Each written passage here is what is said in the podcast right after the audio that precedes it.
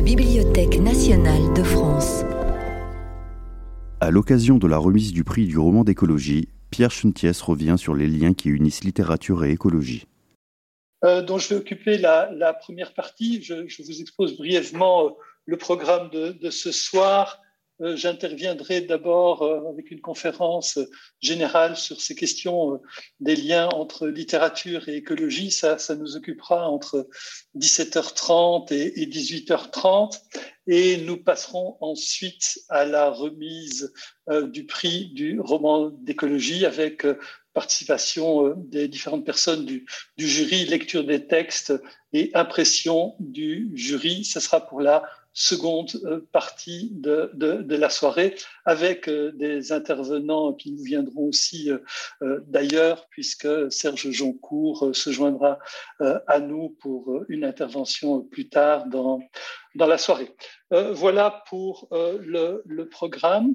Euh, alors, je, je, je vais euh, parler dans, dans la première euh, partie de, de cette euh, soirée. Euh, je, je me présente brièvement pour ceux euh, parmi vous qui, qui ne me connaîtraient pas, ils doivent être nombreux. Euh, je suis Pierre Schintiès, euh, professeur à l'Université de Gand, et je travaille depuis longtemps sur ces questions de rapport entre euh, littérature, nature et écologie, euh, ce qui m'a donné euh, l'occasion de, de publier en, en deux mille quatorze euh, chez l'éditeur Wild Project un livre qui s'appelle « Ce qui a lieu, essai d'éco-poétique », qui essayait de faire pour euh, la première fois une sorte de, de bilan et de présentation euh, générale d'une problématique euh, autour d'une approche que j'ai appelée euh, l'éco-poétique. Et, et je viens de publier chez José Corti un nouveau livre qui s'appelle « Littérature et écologie, le, le mur des abeilles », qui est paru en deux mille vingt et un. J'anime un, un groupe de recherche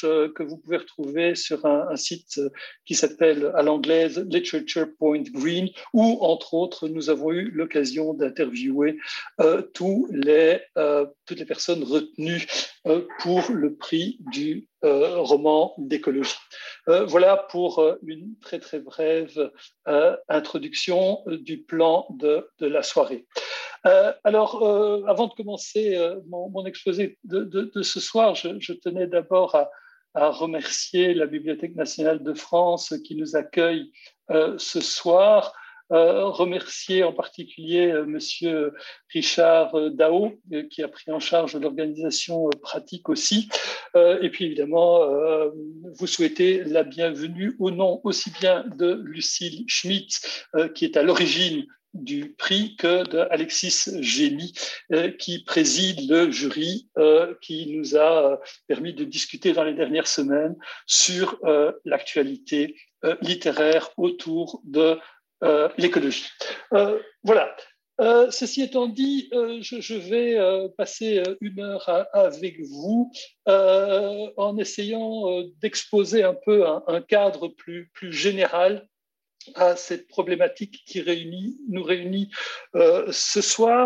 Euh, je vais d'abord peut-être brosser euh, un arrière-plan euh, général euh, de, de la problématique, Euh, pour passer ensuite à un, un plan, je n'aurai l'occasion que, que, que de le brosser, une sorte de, de panorama de ce qui est disponible aujourd'hui, et je finirai ensuite euh, par une partie où je, je pointerai les, les enjeux, euh, aussi bien pour l'écriture que pour la lecture euh, qu'entraîne cette actualité de euh, l'écologie En, en littérature. Voilà un peu pour euh, le plan.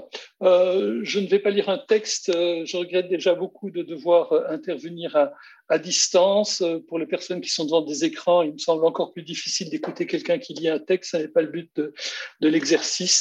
Euh, donc je, je, je vais parler à partir de, de notes, mais vous pouvez retenir dès à présent ce, ce plan-là. Alors, euh, évidemment, euh, dès lors qu'on on parle de, de littérature et, et, et d'écologie, on, on place ça d'abord dans un cadre plus vaste qui est celui euh, des rapports euh, qui unissent la littérature et euh, la, la nature. Cet intérêt est évidemment ancien, je ne vais pas en refaire l'historique.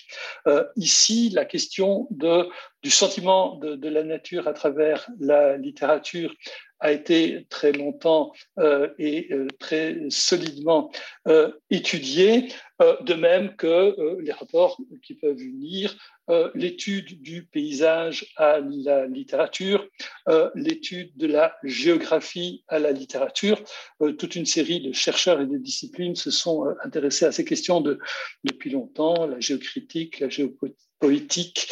Euh, donc il y, a, il y a toute une tradition.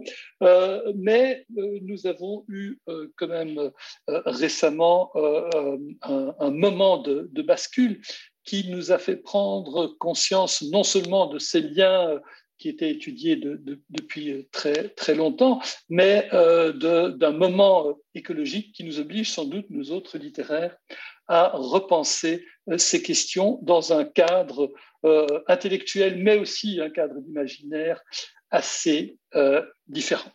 Alors, qui dit littérature et nature de, de manière très euh, générale pense euh, en littérature française à un certain nombre de noms parce que la tradition littéraire euh, a, a mis ces noms-là euh, en, en exergue. Genevois euh, euh, s'est imposé très, très récemment parce qu'il y a eu les, les, les commémorations euh, à l'occasion de son entrée euh, au Panthéon, euh, mais, mais au-delà de, de, de Genevois, euh, le nom qui s'impose évidemment, euh, c'est celui de, de Giono, euh, chantre entre guillemets euh, de euh, la, la Provence, euh, à qui, vers qui, euh, on, à qui on pense très, très régulièrement. Et puis, euh, bon, on peut remonter, on ne va pas refaire l'historique, euh, Rousseau, euh, euh, évidemment. Euh, maintenant, il se trouve que ce n'est peut-être pas prioritairement euh, à travers cette tradition-là euh, que euh, l'écologie que nous observons aujourd'hui en littérature est en train de se penser. Euh, nous vivons dans un monde euh, où euh, la mobilité des personnes et les interactions entre les différentes littératures euh, sont beaucoup plus grandes que euh, naguère. Et euh, des littératures étrangères, euh, la littérature anglo-saxonne, la littérature italienne aussi, à un certain moment la littérature euh, latino-américaine aussi, euh, ont eu une grande influence en France aussi. Il en va de même un peu pour les questions euh, de, de, de la littérature et de la nature, où euh, l'impact d'une littérature dite du nature writing Euh, qui a été rendu très visible dans les dernières années par un éditeur comme euh, Oliver Gallmeister, euh, que, que cette littérature-là, euh, très goûtée euh, des, des, des Français euh, en général, euh, est venue euh, euh, alors, doubler une euh, tradition euh, plus euh, nationale Euh, française. Donc, euh, nous écrivons dans un monde où la littérature circule en traduction, où les auteurs se lisent euh, mutuellement. Et aujourd'hui, euh, c'est très souvent euh, à travers euh, Thoreau, l'auteur de Walden or Life in, in the Woods, euh, à travers euh, Aldo Leopold, euh, qui est euh, le forestier euh, qui a écrit euh, l'almanach du comté des, d'un comté de sable, euh, ou à travers euh, Rachel Carson, que aussi euh, en France et dans les pays francophones plus généralement, puisque je, je suis belge, nous pensons euh, l'écologie dans euh, la durée et dans ses rapports avec euh, la littérature. Alors, l'actualité qui, qui nous réunit aujourd'hui, euh, ce prix du, du roman euh, de, de l'écologie, euh, eh bien cette actualité, elle est peut-être encore plus forte que jamais en deux mille vingt et un. Euh, il se trouve que euh, lors, dans, dans l'année euh, écoulée, donc dans, dans l'année deux mille vingt, il s'est publié une bonne trentaine de romans et de récits que l'on peut, d'une manière ou d'une autre, euh, rattacher à euh, l'écologie. Euh, soit que les éditeurs l'explicitent en quatrième de couverture, par exemple, ou dans des dossiers de presse, soit que, tout simplement, à la lecture, euh, il puisse apparaître très clairement que euh, l'orientation écologique est, est dominante euh, là-dedans. C'est une situation assez nouvelle. Quand je commençais à travailler sur ces questions il y a une dizaine d'années, euh, il pouvait apparaître que, que le corpus était assez mince. C'était une impression euh, un peu trompeuse, et je vous renvoie à, à ce qui a lieu si vous voulez vous, vous en assurer, mais il se trouve que, pour diverses raisons, sur lesquelles je reviendrai peut-être maintenant, euh, ce, cet ensemble de textes euh, portant sur la nature et euh, parfois des, des, euh, des préliminaires à une réflexion purement euh, ou plus euh, spécifiquement éco écologique n'ont pas été euh, visibles. L'universitaire que, que, que je suis, euh, spécialiste aussi du, du contemporain au-delà de ces questions euh, d'écologie, eh bien, quand je prenais les histoires de, de la littérature française de l'extrême contemporain depuis mille neuf cent quatre-vingts, avec des, des noms que vous connaissez peut-être, Dominique Villard, Bruno Blankmann, Dominique Rabaté, pour en citer euh, quelques-uns, quand on voyait les grandes catégories qui étaient mises en avant et qui rendaient compte de l'actualité euh, littéraire des, des trente dernières années, eh bien, on voyait qu'il y avait, je ne vais pas être exhaustif, mais enfin, il y avait des catégories, euh, les écritures ludiques, chez Minuit, par exemple, euh, les écritures néoclassiques, euh, Michon, Quignard, Bergouniou, euh, qui avaient beaucoup d'attention, l'autofiction, euh, qui était très, très présente et, et, et qui, quelque part, euh, s'occupait euh, très fort de questions, justement, euh, sans que ça soit nullement euh, négatif, de l'ego. Euh, mais ce qu'on ne voyait pas beaucoup, c'était des catégories, enfin, ce qu'on ne voyait pas, c'était une catégorie qui, non pas regarderait du côté de l'ego, mais du côté de euh, l'écho. Euh, c'était un peu euh, une tache blanche dans, dans, dans le panorama.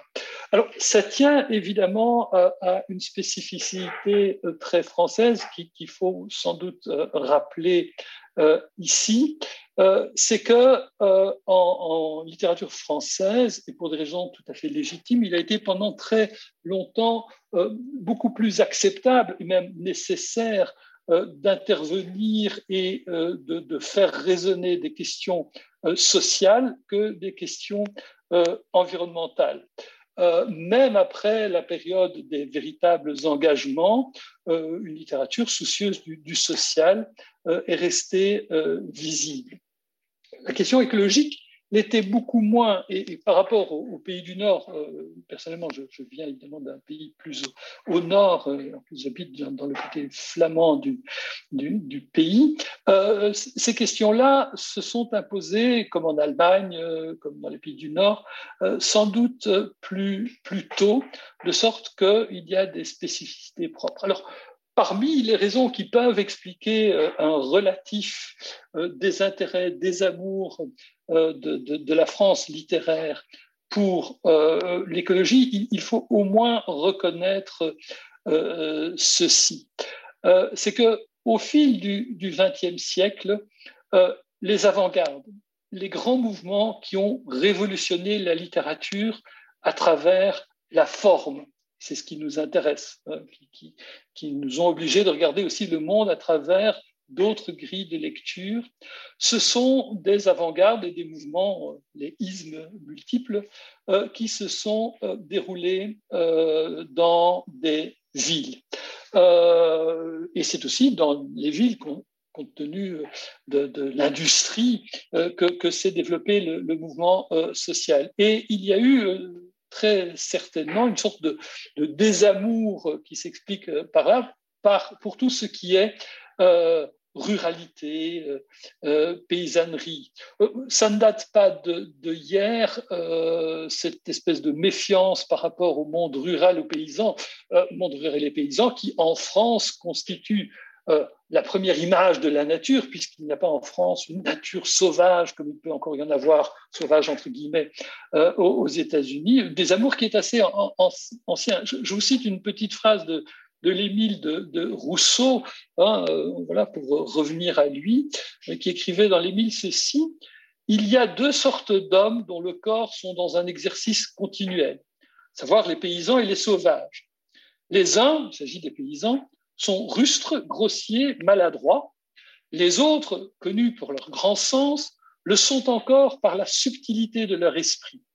Généralement, il n'y a rien de plus lourd qu'un paysan, ni rien de plus fin qu'un sauvage. » Si Rousseau avait écrit aujourd'hui, il est tout à fait vraisemblable qu'il aurait peut-être eu la visite de la brigade d'émetteurs que la France a mise en place, brigade de gendarmerie, qui est mise en place pour s'en prendre à l'agribashing, qui, dans un contexte polémique autour de euh, l'écologie, justement, euh, est certainement euh, d'actualité. En outre, euh, la littérature qui a pu se tourner vers la, la nature, euh, cette littérature, euh, elle s'est quelque part compromise, en particulier dans l'entre-deux-guerres et alors euh, pendant la Seconde Guerre mondiale, quand un certain régionalisme euh, a euh, prêté euh, allégeance euh, à, au régime euh, de Pétain, pour lequel, on s'en souvient, la formule d'Emmanuel Bern, euh, « la terre ne ment pas ». Donc, toute une série de, de raisons euh, ont, ont pu contribuer à ce que Euh, la littérature qui regardait du côté de euh, la nature a été tenue, et pas toujours de manière injuste, euh, en euh, suspicion. Maintenant, les, les choses euh, doivent être évidemment euh, nuancées. Euh, il y a eu euh, un intérêt pour euh, la nature qui, qui dépasse ces questions de, de régionalisme, qui est ancien, et à partir, des, à partir de l'après-guerre en particulier, je, je ne peux pas m'arrêter à tout et ça, ça n'est pas le but, euh, il faut quand même signaler qu'un certain nombre d'écrivains très visibles euh, euh, sont venus euh, voilà, poser des, des livres qui s'intéressaient à cette problématique-là. Et, et le nom que je, je dois citer ici, c'est évidemment celui de, de Romain Gary, euh, qui passe habituellement pour l'auteur du, du premier roman euh, qu'on peut véritablement nommer euh, roman d'écologie, d'autant plus qu'après, dans une préface ultérieure, euh, il a réclamé ce, ce label de roman d'écologie, euh, qui a publié en mille neuf cent cinquante-six de mémoire Les euh, racines euh, du ciel, euh, qui, qui est un, un récit qui raconte comment euh, un certain Morel, avec euh, une femme qui avait été violée pendant la guerre, qui était devenue euh, prostituée, euh, vont se, se charger en Afrique de la protection des éléphants. Et qu'est-ce qui avait poussé euh, Morel et alors ensuite sa, sa compagne euh, à, à s'engager pour les éléphants? Eh bien, tout simplement le fait que pendant la guerre, il avait été prisonnier euh, de, de guerre dans, dans un camp euh, et qu'il euh, avait euh,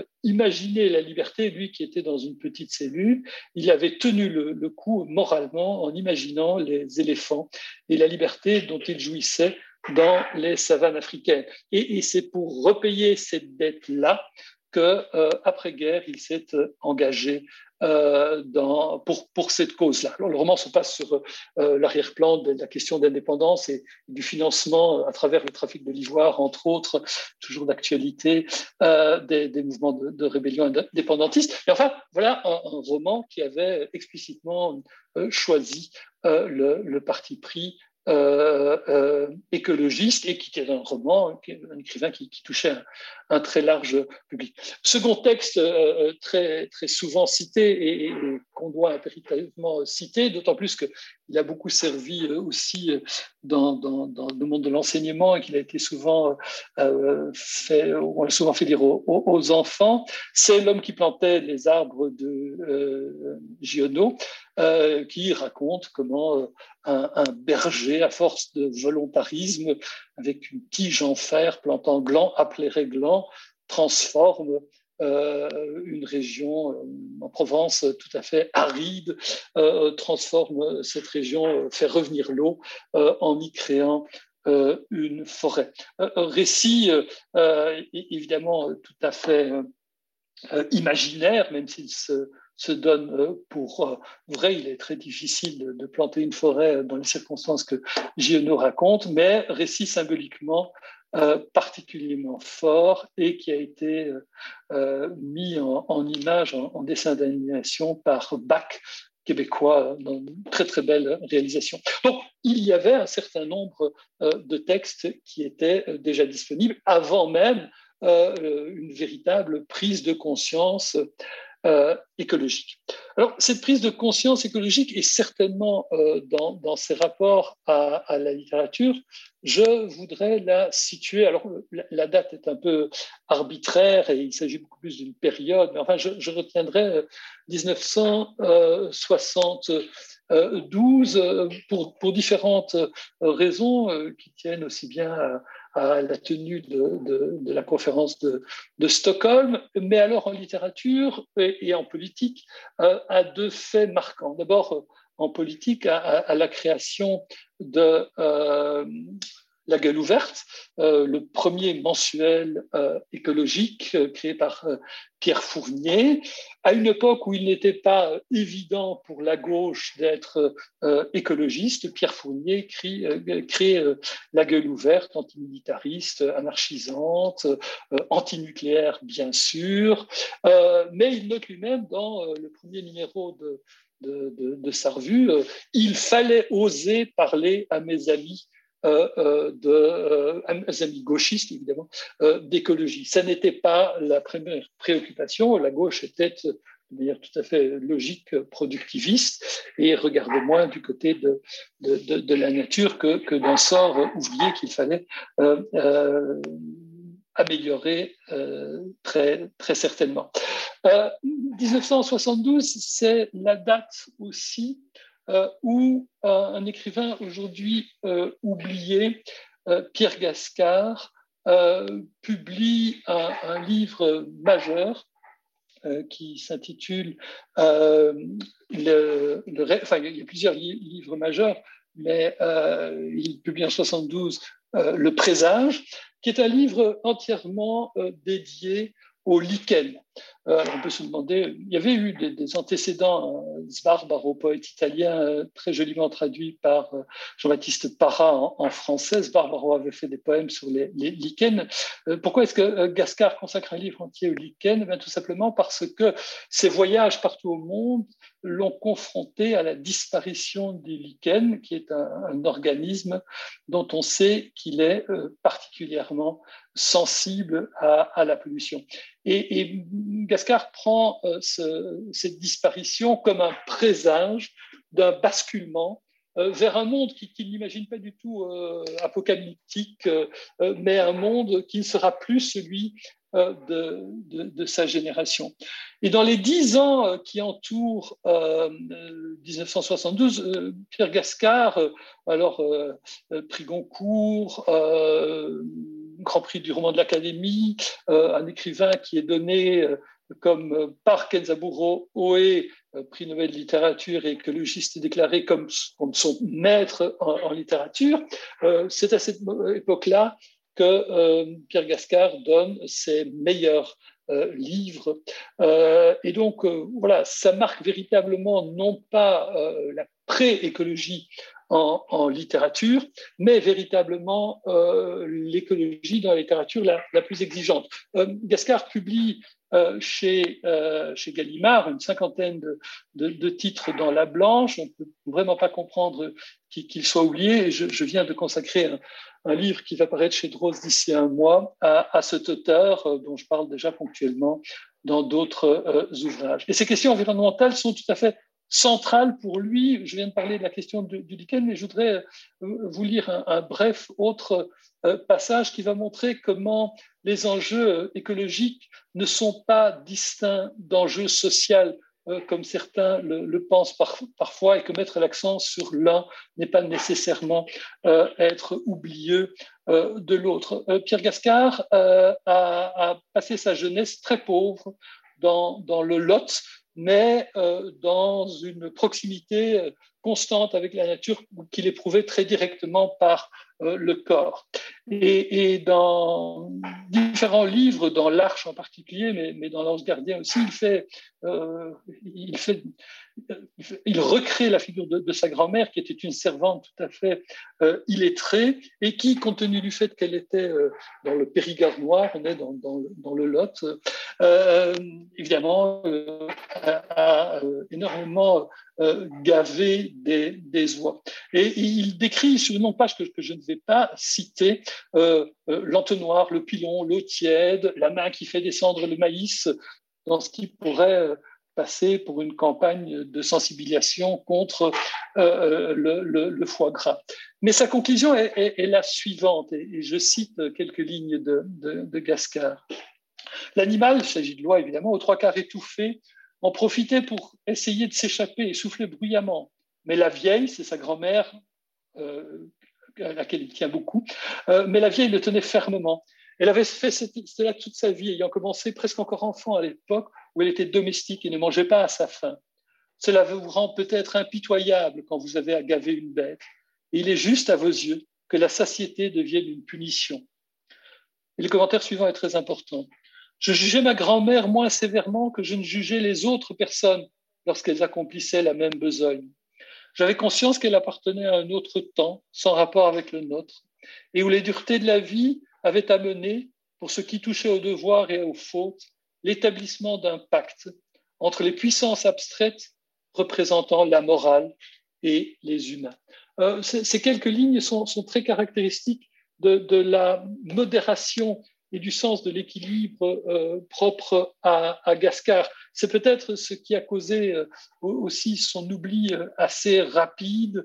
Euh, il n'était pas euh, révolutionnaire ou radical à une époque qui demandait peut-être des positions euh, plus fortes. Mais on voit très bien comment, euh, dans son jugement euh, généreux par rapport à sa grand-mère, il fait, et c'est, c'est constant dans son œuvre, euh, il fait entrer en ligne de compte la condition sociale Euh, des gens qui, effectivement, sont en train de maltraiter des bêtes, euh, des, des gestes pour lesquels euh, Pierre Gascard n'a aucune sympathie, pas plus qu'il n'a de sympathie euh, pour euh, les, les chasseurs. Donc Pierre Gascard est, est véritablement euh, une euh, figure clé euh, à ce moment-là, euh, et euh, il est vraiment grand temps de, de repenser notre rapport à l'écologie en, en retournant vers Pierre Gascard. Son message est toujours euh, d'actualité.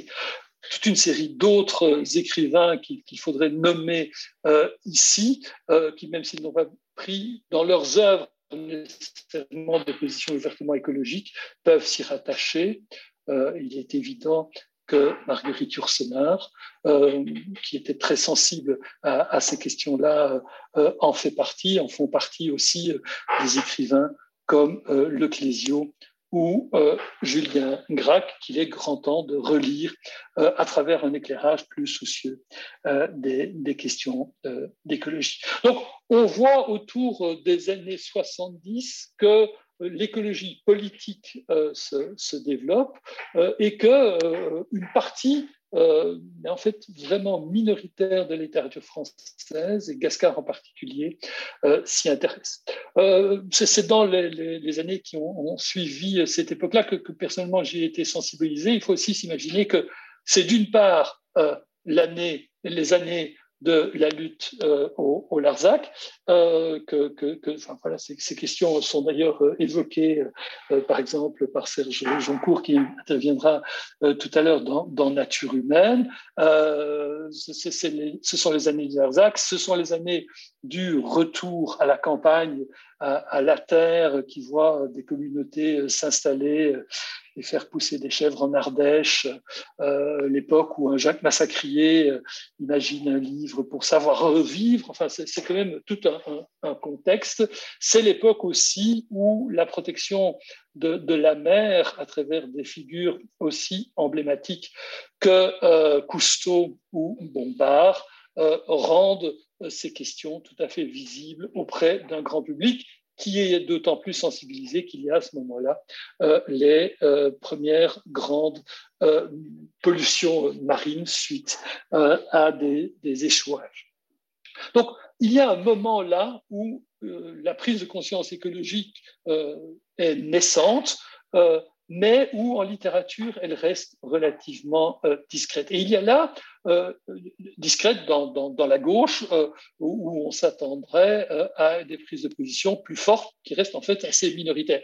Et là, les choses sont assez différentes quand on compare ça à ce qui se passe aux, aux États-Unis, puisque euh, à la même époque, euh, aux États-Unis, la contre-culture euh, en, en poésie, euh, mais même en, en musique, la contre-culture s'est tout à fait emparée de ces questions environnementales, et la gauche progressiste a inscrit ça très haut à l'agenda, avec les oppositions aux grands travaux euh, de, de, de barrages, l'exploitation forestière, les mines à ciel ouvert. Ce sont des, des enjeux majeurs aux États-Unis, ils le sont beaucoup moins en France, où on est étonné de, de la, enfin, en fin de compte, du, du relatif, enfin, du plus que relatif consensus qui s'est assez vite instauré, par exemple, autour du, du nucléaire.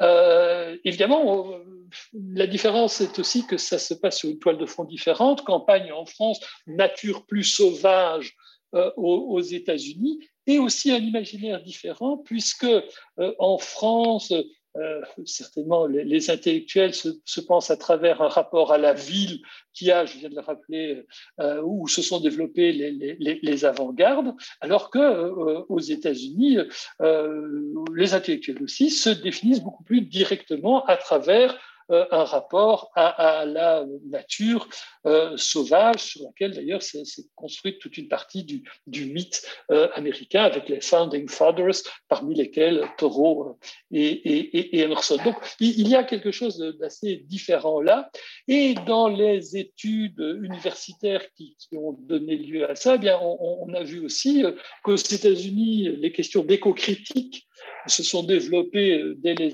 années quatre-vingt, elles sont devenues très vite assez dominantes dans, dans les cultural studies, tandis qu'en France, euh, ces questions euh, vivaient auprès des, des américanistes, euh, des anglistes, mais, mais beaucoup moins auprès des, euh, des francisants. Et c'est, c'est pour ça que euh, j'ai, j'ai proposé, euh, parce que la notion d'éco-critique était peut-être un peu trop liée euh, aux études culturelles vis-à-vis desquelles il pouvait y avoir une certaine méfiance. Euh, c'est la raison pour laquelle j'ai, j'ai proposé de parler plutôt d'éco-poétique, conformément à l'intérêt principal que, que, que j'ai, euh, qui porte vers des questions de, de forme. Le poème, le, le faire, euh, permettant de mettre euh, euh, davantage euh, l'attitude, euh, l'accent là-dessus. Et donc, il va de soi que, euh, euh, aussi bien dans la production littéraire que dans, dans, dans la critique littéraire, il y a eu euh, une évolution. Et que si je vous dis qu'aujourd'hui, il y a eu une trentaine de romans, euh, récits publiés sur ces questions euh, environnementales, euh, eh bien, euh, ça, ça signifie euh, euh, aussi que, quelque part, ça vient... Euh, après une période où l'autoréférentialité de, de l'œuvre d'art, que ce soit dans le nouveau roman ou dans le nouveau, nouveau roman, les écritures ludiques euh, sont euh, moins euh, visibles, même si elles continuent à, à, à s'exprimer, et que euh, une certaine littérature environnementale euh, se détourne, je ne dis pas tourne le dos, mais, mais se détourne de, de ces jeux euh, et de ces constructions brillantes qui nous réjouissaient énormément euh, à l'époque où j'étais étudiant, et même il n'y a pas encore tellement euh, longtemps. Mais je, je voudrais dissiper tout de suite un, un malentendu qui pourrait exister euh, dans le chef de, de, de certains, qu'on serait revenu euh, à une littérature de la sincérité et, et de l'engagement Euh, plein euh, et que ça implique qu'on se détourne de, dorénavant de perspectives plus euh, ludiques euh, ou souriantes, et qu'on s'occupe enfin de problèmes sérieux. Je, je pense que cette lecture-là serait euh, tout à fait euh, réductrice, et, et je crois que le prix que nous allons euh, attribuer euh, ce soir à à Lucie Rico, avec son chant du poulet sous vide, euh, qui fait référence aux petites nécrologies qu'elle euh, rajoute au, au poulet que nous allons euh, manger, montre très très bien, montre très très bien qu'on peut parfaitement s'intéresser aux questions euh, d'écologie sans nécessairement chausser de gros sabots Euh, vert. Et je cite quelques phrases de, de, de Lucile Rico, justement, euh, cette petite né- nécrologie. Euh, il ne peut pas, il s'agit d'un poulet, il, enfin, vous avez un poulet qui s'appelle Théodore, euh, il ne peut pas mourir aussi simplement. Une dernière volonté doit être respectée de façon solennelle.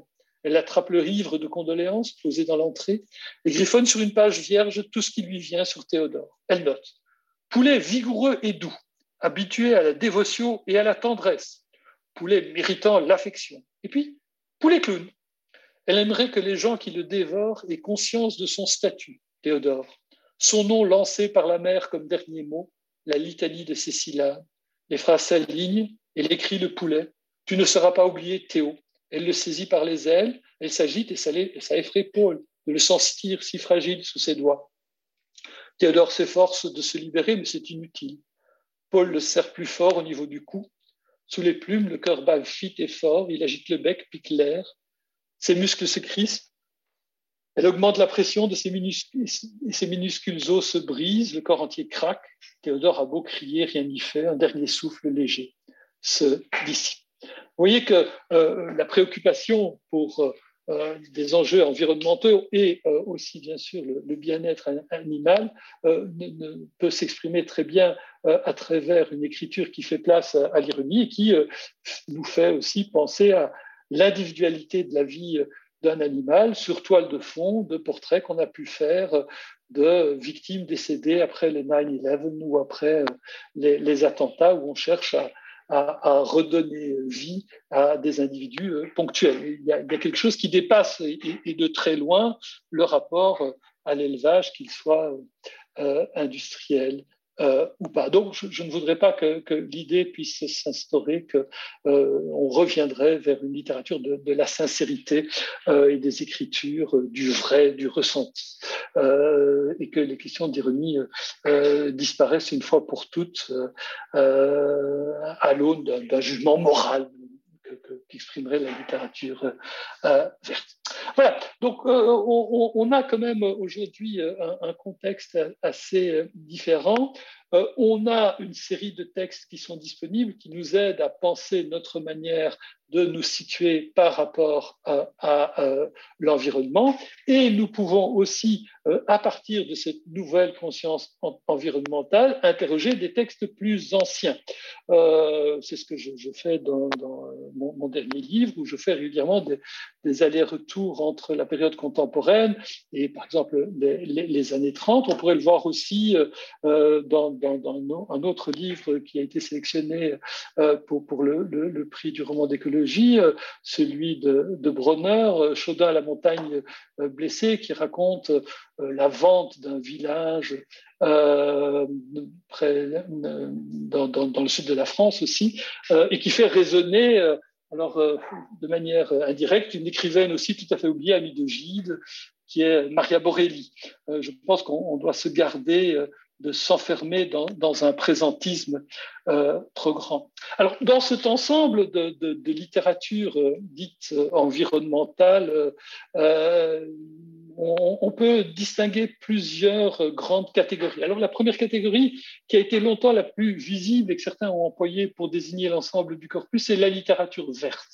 C'est une littérature qui regarde euh, du côté de la nature, non plus pour en chanter sur le mode lyrique les, les beautés et nous la faire aimer, non, absolument. Absolument pas, mais simplement pour en montrer aussi la, la réalité. On pourrait citer plusieurs euh, écrivains ici. Euh, Hubert Mingarelli de, devrait certainement euh, en être, mais aussi un écrivain que, que j'aime énormément, qui est euh, Jean-Loup Trassard, euh, qui depuis très longtemps regarde justement du côté rural, du monde rural, mais sans aucun passéisme et sans aucune tendance au régionalisme euh, facile. C'est, c'est un auteur majeur, et si vous ne l'avez pas encore lu, je, je vous conseille de, de lire par exemple euh, « Dormance », qui est un récit préhistorique euh, qui fait une part très très belle aussi aux questions d'environnement naturel et de rapport à Euh, la, euh, l'agriculture.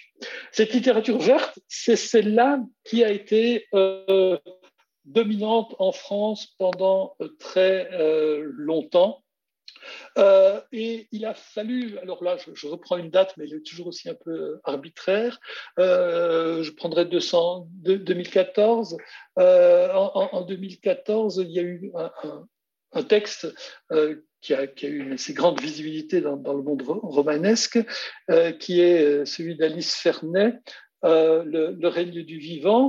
Euh, et Alice Ferney prend la figure de Paul Watson. Paul Watson, c'est cet ancien militant de Greenpeace qui a créé Sea Shepherd parce qu'il trouvait que Greenpeace n'intervenait pas assez directement pour sauver des vies individuelles de grands mammifères marins, euh, qui s'est transformé en en pirate des mers pour s'opposer aux, aux baleiniers euh, industriels. C'est Paul Watson qui a mis en dix-neuf cent soixante-dix-sept euh, Brigitte Bardot sur la banquise euh, embrassant les bébés phoques. Si vous ne connaissez pas Paul Watson, vous connaissez certainement ces images-là.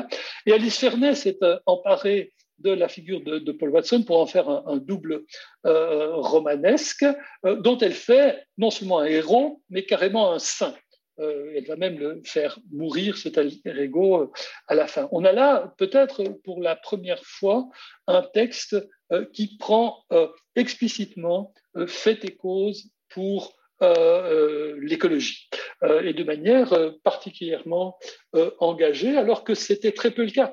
Euh, je, je, je reviens à, à Jean-Luc Trassard. Jean-Luc Trassard a depuis toujours, euh, comme d'autres euh, écrivains, en Belgique par exemple, une Caroline Lamarche, eu euh, des préoccupations écologiques euh, avérées, mais il a tenu ça séparé de sa création euh, littéraire. Ce n'est qu'avec Verdure, il y a, il y a deux ans, qu'il s'est autorisé à parler euh, écologie dans une littérature avec L, L euh, majuscule. Il y a, Alice Ferney va faire ça, va donner une place à, à la littérature militante, et celle-ci est en train de, de se développer de plus en plus, avec entre autres une réflexion sur ce que doit être l'engagement et la place que peut avoir dans cet engagement une violence envers des personnes, des biens.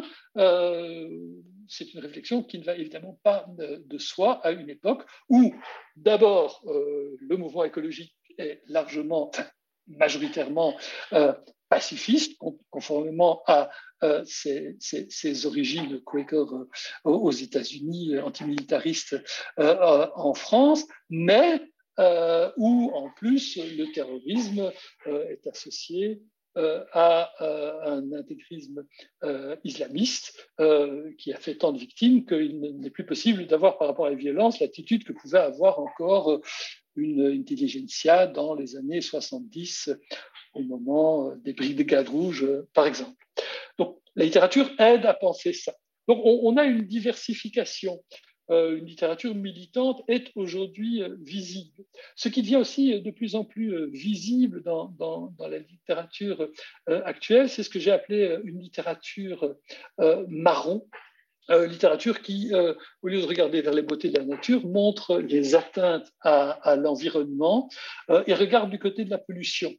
Euh, voilà, on pourrait citer dans, dans ce champ-là euh, un, un livre que nous avions retenu l'année dernière pour le jury, celui de, de Gisèle Bienne sur la, la malchimie et euh, les, les, les nuisances amenées euh, par euh, les produits phytosanitaires qui, qui, dans le cas de ce récit-là, ont conduit à la mort du frère de, de, de la narratrice. On pourrait aussi penser à un écrivain plus jeune qui publie chez chez Vertical, qui s'appelle Guillaume Poix, qui a écrit euh, les fils conducteurs euh, sur une énorme décharge euh, électronique euh, à Agbogblochi, à, à Agra.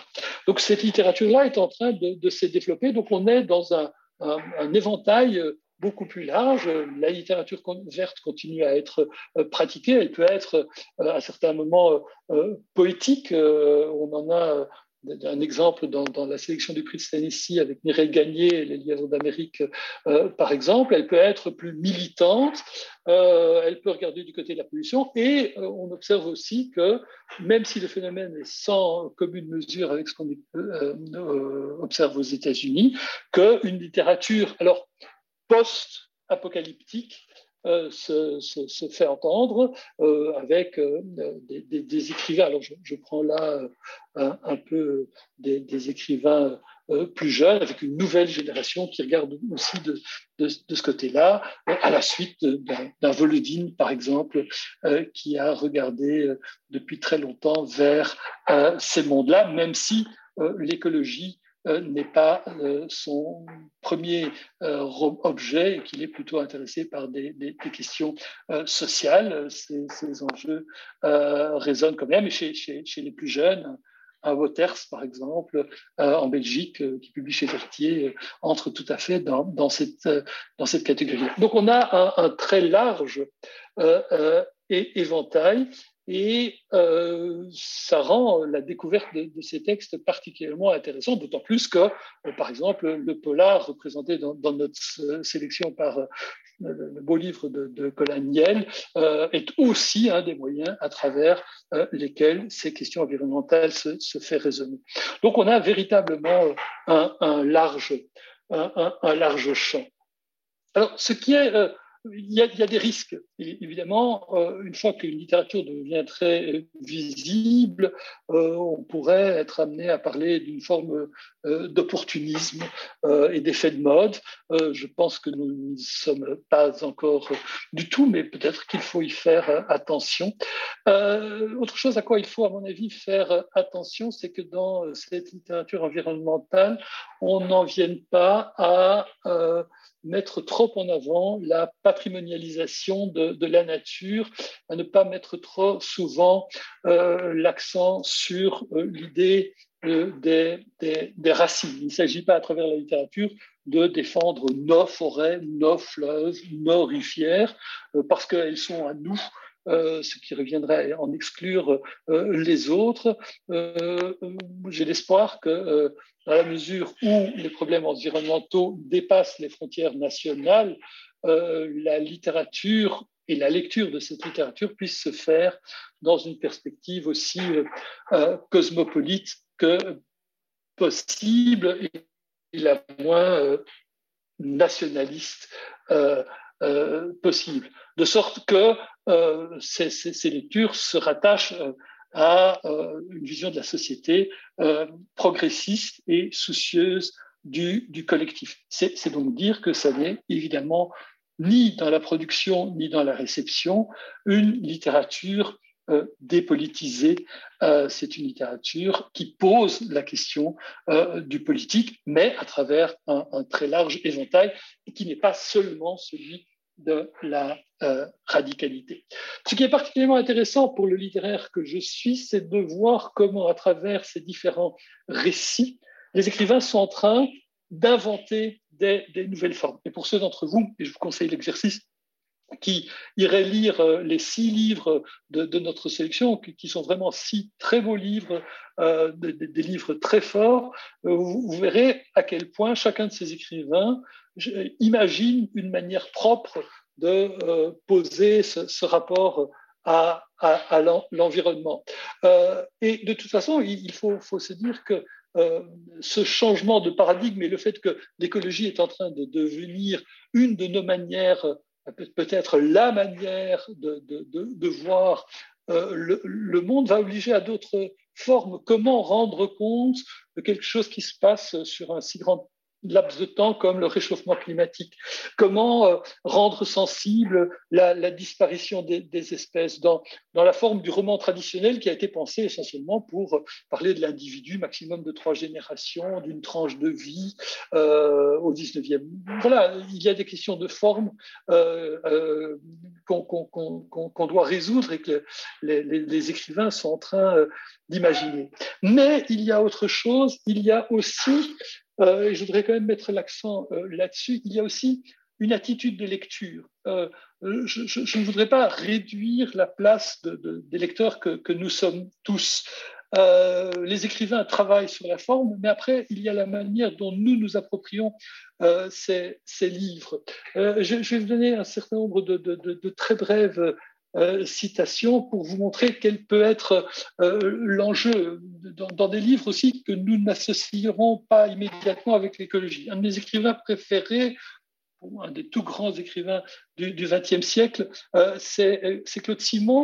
Euh, Claude Simon qui, qui, dans Les Géorgiques, peut-être son plus grand roman, raconte comment euh, un général d'Empire, un soldat pendant la, la Seconde Guerre mondiale et ensuite un, un, un, un, un personnage engagé dans la guerre d'Espagne euh, passe, pour deux d'entre eux, dans, dans les mêmes, sur les mêmes lieux qui sont les lieux traversés euh, par euh, les, les troupes en moment de guerre en Europe en raison de particularités euh, géographiques. Et Claude Simon écrit encore, euh, donc, euh, à, à ce moment-là, il écrit: mais c'était les mêmes chemins, les mêmes mares gelées, les mêmes forêts silencieuses qui avaient été traversées et retraversées par les hordes successives de pillards, d'incendiaires et d'assassins, depuis celles venues du fond de l'Asie, et ensuite aux bar- des hommes aux barbes rouges habillés de fer. Il continue euh, à faire cette image de ces différents conquérants qui, jusqu'à la Seconde Guerre mondiale, vont traverser les mêmes flancs de collines, escaladés, franchis, ravagés, refranchis, ravagés à nouveau, simplement parce que c'était le meilleur passage Hein, et alors, les mêmes ciels de vert limpide, glacés ou noircis au fusain, les mêmes ondulations des collines, les mêmes alliés propices aux embuscades. Voilà, et Claude Simon imagine euh, un retour de, de, de l'identique pour sa génération. Euh, euh, le retour du ciseau et la, la retour, le retour de l'identique allaient de soi. Pour la nôtre, ce n'est plus le cas. Euh, nous savons que ce n'est pas l'identique, parce que quand bien même la, la campagne qu'il évoque là, qui a été traversée par les armées, n'aurait pas euh, bougé, le climat a changé, euh, la végétation n'est plus la même, la faune qui vit là n'est plus la même, ce ne sont plus les mêmes vallées. Nous savons aujourd'hui que le changement climatique est une réalité et nous ne pouvons plus lire le monde comme euh, il le faisait à ce moment-là. Ça n'enlève absolument rien à la valeur euh, littéraire de Claude Simon, mais euh, ça montre la place que nous pouvons avoir comme lecteurs dans la réception de... Euh, De, de, de ces textes. Euh, je, je prendrai d'autres euh, exemples encore pour vous montrer comment euh, parfois il y a ce que je voudrais appeler peut-être un, un impensé écologique de, de notre imaginaire euh, euh, littéraire. Euh, je, je vais prendre un, un exemple dans la question de, de, de, de, de la maltraitance et du sort euh, Des, euh, des animaux. Euh, je, je cite quelques lignes euh, d'un livre qui, qui prend cela comme, euh, comme, comme sujet, euh, qui est celui de Joël Egloff, qui en deux mille cinq publie L'étourdissement. Il décrit les abattoirs. La routine ici, c'est les cris qu'on noie dans les rivières de sang, les secousses et les tremblements, les yeux révulsés, les lames qui pendent, les avalanches de boyaux, les têtes qui roulent, les vaches qu'on épluche comme des bananes, les cochons livides, plus que la moitié d'eux-mêmes dans le sens de leur longueur, et tous ces bestiaux accrochés par les pattes qui défilent et se rétrécissent, et nous, le sang est bouché, et nous, le sang plein la figure, de la sueur plein l'air botte. On s'active, on s'agite, on crie parfois plus fort que les bêtes encore, on s'engueule ou on fait souvelant, on chante à tue-tête des airs d'opéra pour des carcasses, des chansons paillardes pour les cochons, pas le temps de souffler, faut tenir la cadence, et cetera. On voit un univers dont évidemment le, le, le, l'auteur cherche à, à, à nous détourner, cherche à, à condamner, évidemment un peu de, de la même manière qu'on montrait l'horreur de la guerre pour, pour nous en, en, en, en détourner, et on voit l'impact au moins sur les sentiments que, que ça peut avoir. Mais dans le même temps, il me semble qu'à certains moments, euh, notre grille de lecture générale pour les textes euh, oublie euh, de prendre des questions euh, écologiques au sens large, le bien-être animal en fait certainement partie, euh, oublie de prendre ça en, en ligne de compte. Il y a, il y a un roman que, que j'avais euh, beaucoup aimé, qui est inspiré euh, par euh, la biographie de, de l'écrivaine, qui est Catherine Poulain, Euh, qui est le grand malin, marin, pardon, qui, qui raconte euh, comment euh, le double de l'auteur, si on veut, l'écrivaine, euh, euh, s'est engagée dans, dans la pêche. Euh, et euh, voici ce qu'on lit euh, dans, dans, dans ce roman, entre autres ce roman qui montre comment une femme euh, indépendante se, se prend en main et résiste euh, à un monde d'hommes souvent très, très violents et y trouve euh, une place. Voilà ce qu'elle décrit. Il s'agit de la pêche industrielle, même si elle se fait sur un petit bateau, ça participe d'une pêche industrielle. Une fois de plus, je plonge mon couteau dans les ventres blancs, la chair lisse et tendre, résiste un instant, puis cède. La, la, la lame s'enfonce d'un coup, le sang jaillit dans le chair et inonde la table. Il coule sur le pont, en rigole écarlate. Nous sommes les tueurs des mers, je pense, les mercenaires de l'océan, et nous emportons la couleur, visage et cheveux poisseux de sang, je tranche la chair pâle, quelquefois les œufs. Je, je mords les poches de corail, ce sont des perles d'ambre rouge qui s'égrènent dans ma bouche, des fruits limpides pour ma soif. Et ça continue. Euh, j'ai, j'ai, voilà, vous, vous voyez évidemment le, le parallélisme entre les deux scènes. Il se trouve que le, le second euh, livre euh, n'a jamais été lu euh, à travers la même grille euh, de lecture que, par exemple, euh, le, le premier, et que on a été, enfin, peu nombreux ont été les lecteurs qui ont relevé euh, ce passage-là, tout simplement parce que notre grille de lecture, euh, tout à fait à juste titre, euh, intègre pour Catherine Poulain euh, une valorisation euh, nécessaire et essentielle euh, de, des femmes dans des métiers, dans ce cas-ci, euh, d'hommes, mais du coup, euh, rend beaucoup moins visibles des comportements qui sont, en fin de compte, euh, tout à fait identiques. Alors, comprenez-moi bien, il ne s'agit évidemment pas de, de critiquer euh, ni le comportement de, de, de, de, du personnage de Catherine Poulain, ni l'écriture, euh, mais, mais simplement de vous montrer comment, à certains moments, l'effet général d'un texte peut masquer un certain nombre d'enjeux écologiques qui sont euh, présents dans, dans ces textes. Et, et de même que, que nous sommes amenés aujourd'hui à relire euh, des textes à travers euh, la question essentielle des violences faites aux femmes ou, ou du racisme, par exemple, eh bien, nous devons aussi interroger des, des textes à travers les enjeux écologiques que, explicitement ou implicitement, ils mettent euh, en jeu.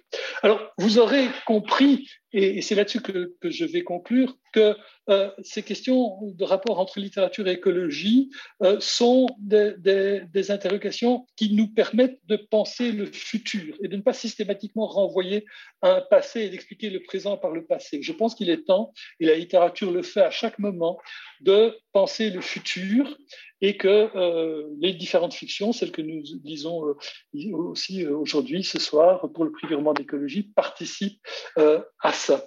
Euh, euh, la littérature est, est un lieu où l'imaginaire peut euh, s'exercer et c'est un lieu où euh, des, des relations euh, de, de puissance, euh, de, de forces qui ont lieu dans, dans le militantisme, dans, dans la politique, ont peut-être mo- moins lieu.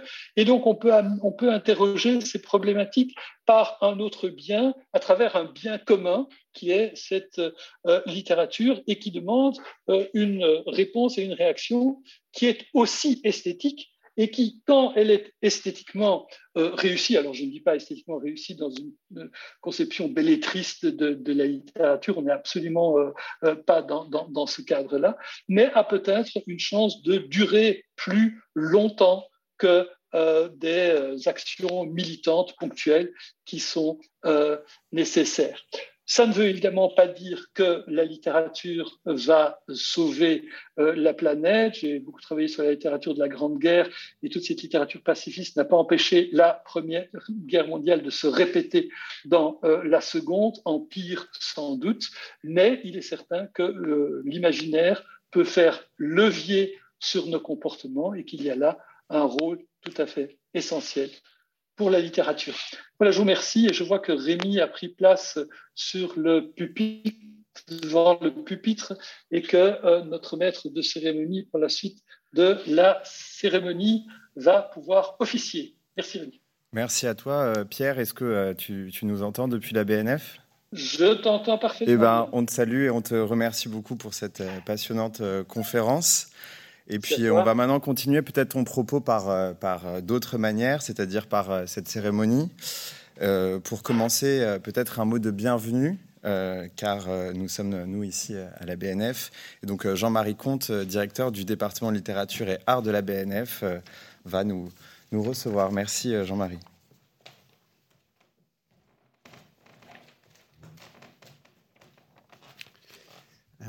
Bienvenue à toutes et tous. La présidente de la Bibliothèque nationale de France, Laurence Angèle, me prie de l'excuser de ne pas pouvoir être parmi vous aujourd'hui. Elle me charge de vous dire combien elle attache d'importance au partenariat de la Bibliothèque nationale de France avec le prix du roman d'écologie. Ce partenariat a commencé en deux mille dix-neuf. Sa solidité s'est concrétisée dans le cycle de conférences littérature et écologie organisé pendant la saison culturelle deux mille vingt et un deux mille vingt-deux. Et je remercie particulièrement Lucile Schmid pour l'énergie qu'elle a mis à le, à le concevoir et à le, à le co-organiser avec nous. Ces conférences sont d'ailleurs toujours accessibles en ligne sur la chaîne YouTube de la B N F via le, le site de, de la bibliothèque. La littérature est au cœur même des collections de cette bibliothèque, dans plusieurs de ses départements, sous ses formes les plus classiques et les plus contemporaines. Nous nous efforçons d'en faire un sujet constant d'intérêt et de curiosité pour le public et de toujours encourager le dialogue entre les disciplines et les formes d'expression de l'imaginaire, de la pensée et du savoir. C'est pourquoi nous nous réjouissons tout particulièrement d'accueillir ce soir la cérémonie de remise de ce prix si singulier. Je vous remercie.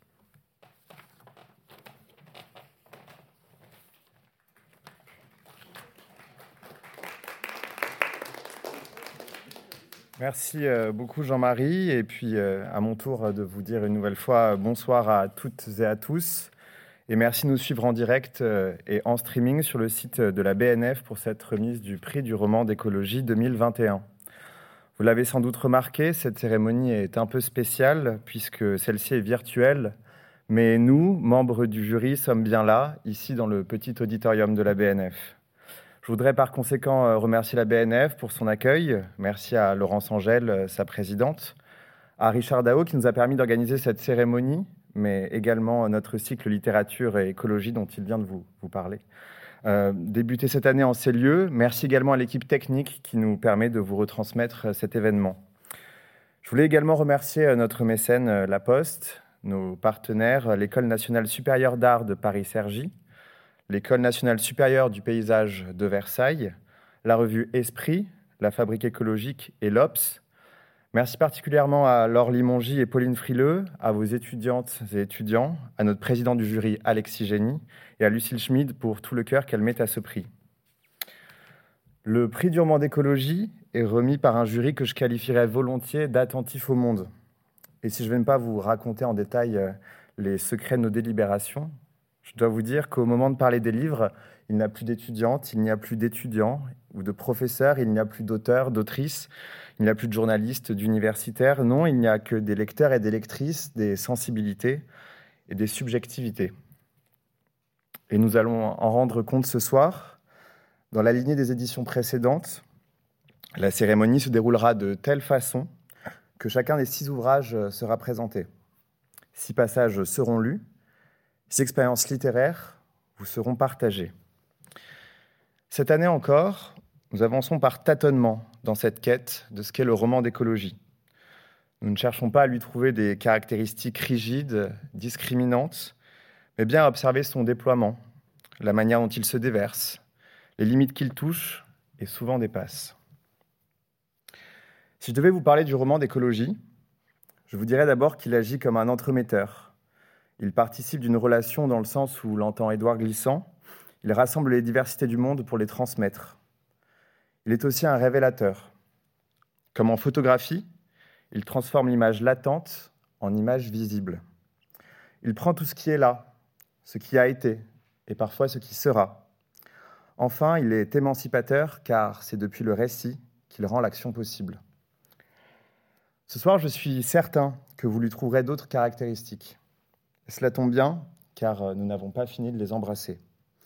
J'ai donc demandé à Sarah Bronsard et Pauline Frileux de nous présenter le premier texte, Le Lièvre d'Amérique, de Mireille Gagné, aux éditions de La Peuplade, qui, je dois le dire, est une maison d'édition québécoise.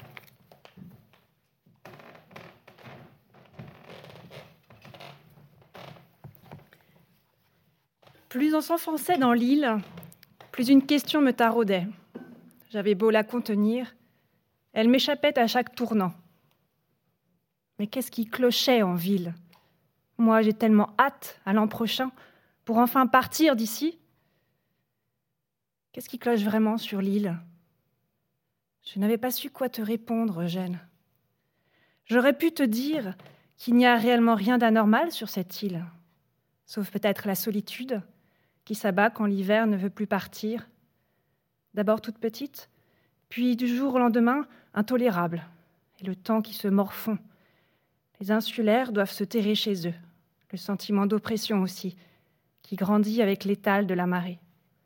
L'attente, qui devient insupportable. Des fois, on a l'impression d'être prisonnier, que le plein de l'eau ne veut plus nous quitter. Mais je m'étais tue. Un malaise s'est immiscé entre nous. Je ne voulais pas répondre. Toi non plus.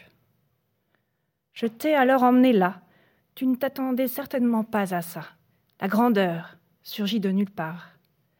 Après avoir dévalé une colline, nous avons pris un embranchement à gauche. Et à cet instant précis, tu as découvert pour la première fois le fleuve dans toute sa splendeur.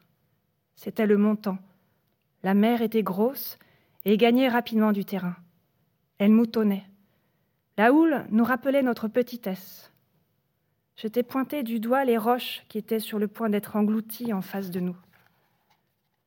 L'eau coupe carré au bout. Il faut se méfier. On appelle ça La petite écore.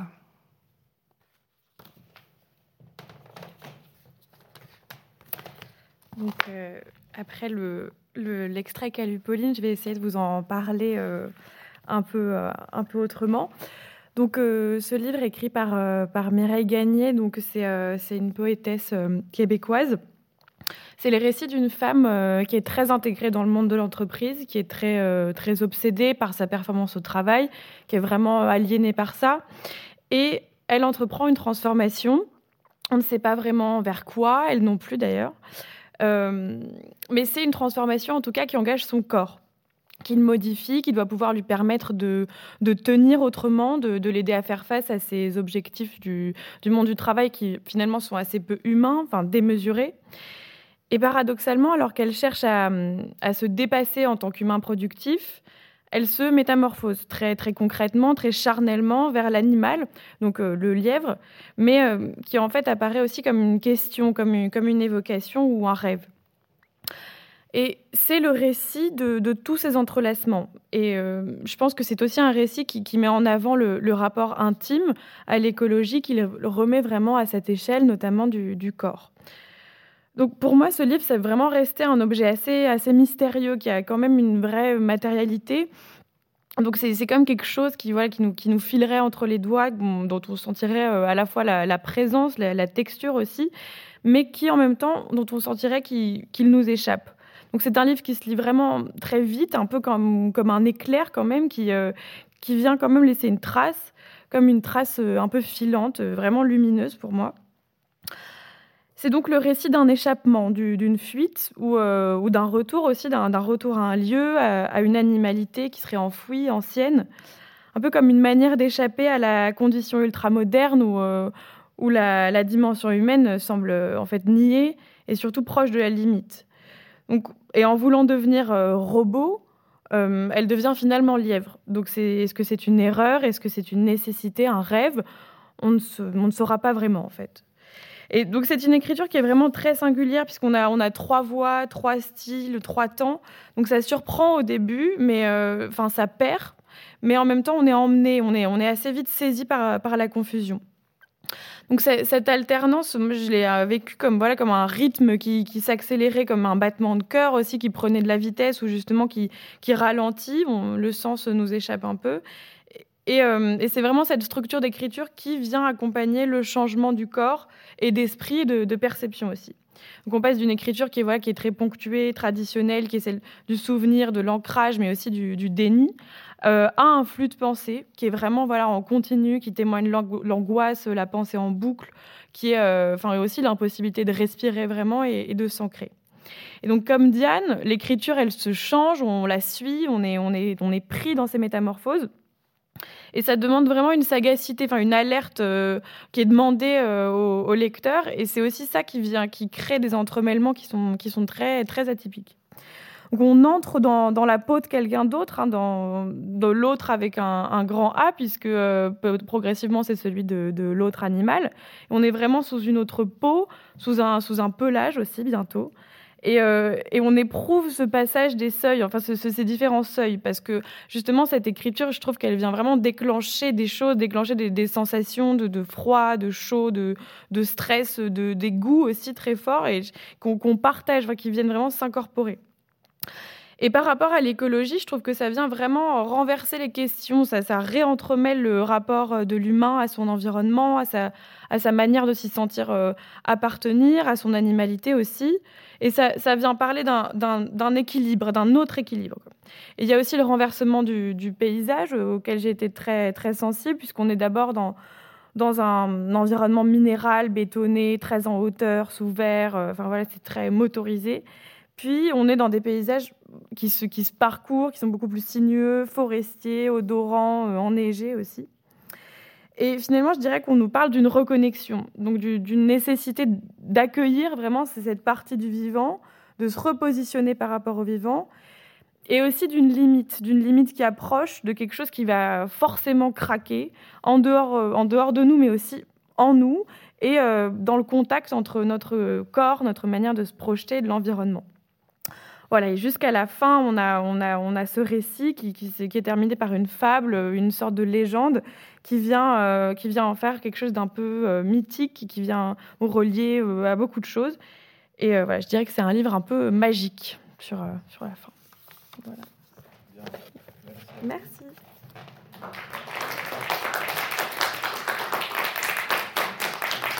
Bien, merci à vous pour, pour cette lecture. Et comme tu parlais de, de magie, on va voir si la magie de la technique est avec nous. Antoine, tu nous entends ? Eh bien, je t'entends, Rémi, très bien. Voilà, eh bien la, euh, la technique fonctionne. Eh bien, je, je te laisse présenter alors le livre de Colin Niel, Entre fauves au Roueg. Merci.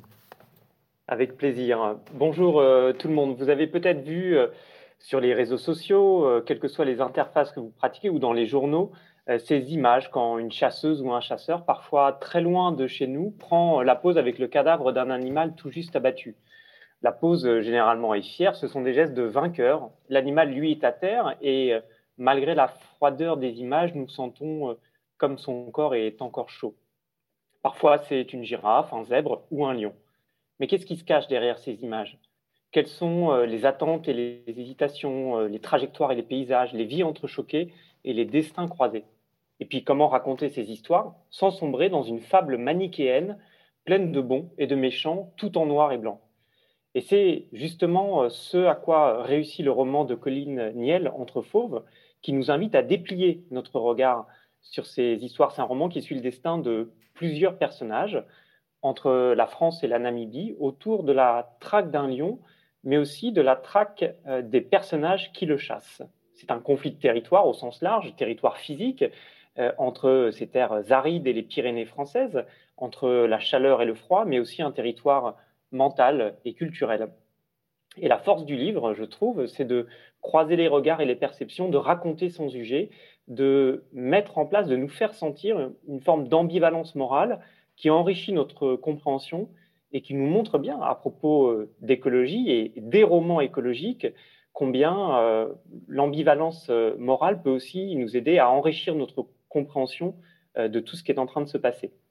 Et je vais vous lire un extrait qui est le tout début du roman. C'est une phrase longue, ample, que je me permettrai euh, d'interrompre avant la fin, car c'est d'abord une invitation à la lecture. Et c'est la parole du lion que je vais vous faire entendre par la, la magie euh, à la fois de la technique, mais surtout de la littérature. L'heure était venue de faire face aux hommes, leurs silhouettes de bipèdes dressées dans le crépuscule comme des arbres en mouvement, si proches de lui à présent, à peine trois foulées pour les atteindre, et leur odeur sans pareille, sueur amère et terre lointaine, et leurs cris indéchiffrables, et leurs peaux couvertes d'autres peaux qui n'étaient pas les leurs. Jamais il ne les avait tant approchés. Il avait fallu qu'il l'y pousse un jour entier à les sentir à ses trousses, un jour entier à sillonner le bush, à ramper sous les épines des acacias, à raser les murs de pierre enflammés de soleil, à creuser et recreuser cent fois sa trace, de broussaille en broussaille, les pas dans les mêmes empreintes, les détours innombrables entre les troncs. N'importe quoi pour les faire lâcher prise, un jour entier, à se sentir gibier, et non plus prédateur. La patience mise à mal, agacée, nerf à vif, un jour entier auquel il venait de mettre fin. Surtout ne pas leur laisser cette victoire-là. Pas lui, pas ici, pas dans ce désert qu'il arpentait depuis toujours et dont il savait tout. Et je voudrais, euh, après cette, cet extrait, conclure euh, par la fin, euh, ce qui ne serait pas une surprise, ou plutôt au-delà de la fin du roman de Colin Niel, parce que euh, vous trouverez à la toute fin du livre trois pages de remerciements, et c'est beaucoup moins anecdotique qu'il n'y paraît. Alors, moi, j'aime beaucoup les remerciements, pas besoin que j'en sois le destinataire pour autant. Euh, s'ils sont très fréquents dans les travaux scientifiques, c'est beaucoup plus rare euh, en littérature, et c'est ce que je trouve intéressant. Euh, dans ceux que formule l'auteur à la fin, sont remerciés des personnes et des moments qui ont contribué à nourrir son travail. Euh, je pense par exemple à une personne du magasin Spirit Archerie à Saint-Martin-de-Croix euh, qui se trouve remerciée, et vous découvrirez pourquoi en lisant le livre, car euh, c'est aussi l'histoire d'une certaine forme de chasse. Et je trouve que ce geste est suffisamment élégant et rare aussi pour être salué, car il nous rappelle que la chasse, cette fois la chasse littéraire, est aussi peut-être surtout une aventure collective. Je vous remercie. Merci beaucoup euh, Antoine. Et nous aussi, euh, nous, te, nous te saluons. Euh, Donc euh, maintenant, peut-être, on va passer à, au troisième texte et revenir euh, au, petit auditorium, au petit auditorium pardon, euh, de la B N F. J'invite Mathias Collardel à venir nous présenter le livre de Luc Bronner, « Chaudin ou la montagne blessée », publié aux éditions du Seuil. Bonjour. Alors, Chaudin était un, un petit village dans les Alpes, avant qu'il ne soit vendu par ses habitants au service des eaux et forêts à la fin du dix-neuvième siècle. Aujourd'hui, c'est un vallon au paysage enchanteur et qu'on pourrait qualifier de, de sauvage, qui est très prisé des marcheurs. Luc Bronner nous emmène dans ses recherches sur l'histoire de ce territoire à travers des archives et ses expériences de terrain. Il exprime la rudesse du cadre de vie des montagnards de l'époque, avec des données et des termes précis, mais aussi à l'aide de textes sensibles et de descriptions de scènes telles qu'elles se sont probablement déroulées. L'écologie transparaît de manière savante à bien des moments du récit, notamment par le lien que l'homme entretient avec son milieu. Personnellement, dans ma lecture, j'ai été particulièrement interpellé par la rapidité de la dégradation d'un milieu par l'action de l'homme, ici l'agriculture, et aussi sa résilience, la rapidité à laquelle il peut se rétablir, aussi par l'action de l'homme, comme c'est présenté dans l'exemple du livre. Et ce livre, il m'a beaucoup appris et il m'a beaucoup touché. Euh, il m'a, il m'a fait voyager euh, dans le passé et, et dans des régions euh, qui sont lointaines pour euh, moi, citadin. Je vais vous lire un, un extrait. La montagne, certes, est immense. deux mille hectares, un cinquième de la commune de Paris, étagée entre neuf cents et deux mille cinq cents mètres, dans un cirque qui prend volontiers le soleil de l'après-midi. Mais les surfaces accessibles sont loin d'être aussi considérables, réduites par les rochers, les pentes dangereuses, les torrents, les terres de schiste. trois mille moutons, ce sont trois mille mâchoires qui arrachent, déchiquetent, mâchent toute la végétation comestible, une douzaine d'heures par jour en moyenne, entre le sol et un mètre, lorsqu'elles ont faim, et elles ont par nature toujours faim. Il faut imaginer, par voie de conséquence biologique, ce que représentent trois mille trous du cul. Oui, voilà, soyons explicites, avec une moyenne reconnue par les meilleurs spécialistes de sept à vingt-six déjections par jour, soit potentiellement jusqu'à quatre cents grammes quotidiens pour chaque bête. Ces volumes font vivre quantité de coléoptères et diptères coprophages qui s'emploient à digérer consciencieusement, avec l'application de l'insecte qui se nourrit, ce que les moutons ont rejeté. Les masses sont toutefois bien trop importantes et les diptères et coléoptères finissent également dévorés par d'autres insectes prédateurs dans le cycle infernal et concurrentiel de la survie animale. Les déjections s'accumulent donc et se résorbent bien trop lentement. Des déjections qui apportent azote, potassium et phosphore et enrichissent la terre d'un été à l'autre. Jusqu'à un certain seuil, d'où la terre ne se relève pas et s'approvit inexorablement. Le seuil avait été franchi depuis des années à Chaudin et la terre a été comme brûlée. Plus grave, plus destructeur encore, trois mille têtes, ce sont douze mille pattes qui piétinent, dérapent, creusent, déracinent, font tomber les pierres.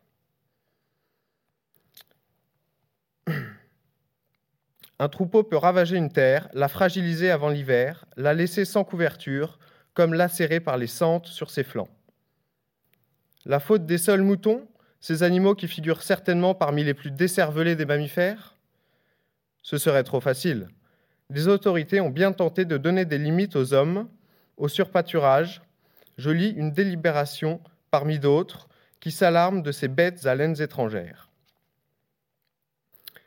Monsieur le maire expose au conseil municipal que des abus se sont introduits au sujet des pâturages sur les montagnes de Chaudin, que des personnes qui n'y ont aucun droit se permettent d'y faire pâturer des bêtes à laines étrangères à la commune et causent ainsi un préjudice non seulement aux montagnes, mais aussi à ceux qui mais aussi à ceux qui y ont droit. Le conseil municipal érige, dans une jolie formule, le droit égal à la jouissance.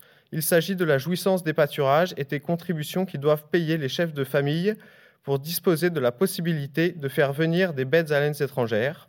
Mais les contrôles sont impossibles et le nombre de bêtes n'a pu en réalité être régulé. Les hommes ont aussi coupé du bois sans retenue, en usant de toute leur cervelle pour aller toujours plus loin, toujours plus haut, ratissant, coupant, élaguant arbre après arbre, créant l'irréversible. Onésime Reclus fut le frère d'Élisée Reclus, grand géographe et grand anarchiste, deux qualités qui ne sont pas contradictoires malgré les apparences. La, car- la carrière d'Onésime, auteur de récits de voyage en France, le plus beau royaume sous le ciel, fut un peu moins reconnue.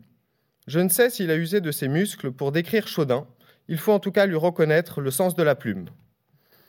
Que fut Chaudin lors de ses origines, se demande-t-on. Nous ne le savons, mais on doit croire que ses fondateurs ne se plaquèrent pas contre la roche vive, sans un arbre, sans un brin d'herbe, sans un bout de champ, sans un liseré de prairie, et qu'ils ne choisirent pas pour lieu de leur séjour une casse inhabitable. En tout cas, ce que nous n'ignorons pas, c'est ce qu'il était devenu en l'an de grâce mille huit cent quatre-vingt-onze, une pierraille, une rocaille, une Sibérie d'hiver, un Sahara d'été. Il y avait une morale à cette description et Onésime Reclus, barbu génial, penseur de l'écologie avant beaucoup d'autres, précurseur de la défense du patrimoine naturel contre les fureurs de l'humanité et inventeur du mot francophonie, la formule durement. Nulle part, on n'aurait trouvé de ruines de la nature plus éloquente pour témoigner de la malfaisance de l'homme. Toute cette mort avait été la vie. Et le seul héritier de toute cette vie, le petit Buèche, déçu, déchu de la sagesse, de la générosité d'autrefois, n'était plus la rivière qui égaye, mais le torrent qui consterne par sa fureur, le traître, la canaille, le malfaiteur et le bourreau. Merci.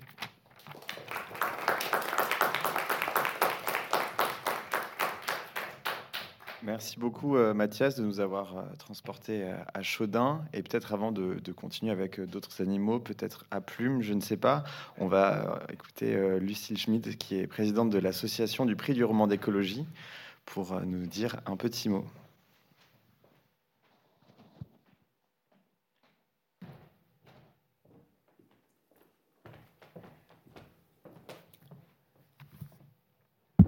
Je baisse. Écoutez, euh, même devant une salle vide, je ressens toujours une espèce d'émotion. Ça fait quatre ans que je ressens une sorte d'émotion lorsqu'il s'agit d'associer la littérature et l'écologie.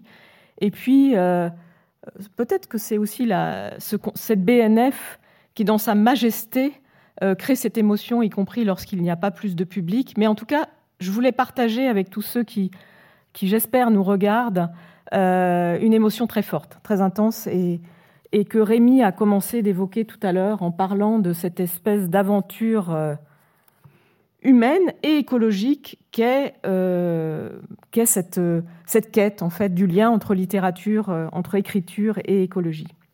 Alors, quatre ans, c'est évidemment pas l'heure des bilans, c'est-à-dire qu'on peut imaginer que nous avons devant nous euh, une longue durée, parce que l'écologie, il faut l'inscrire dans, dans une longue durée, dans l'opiniâtreté.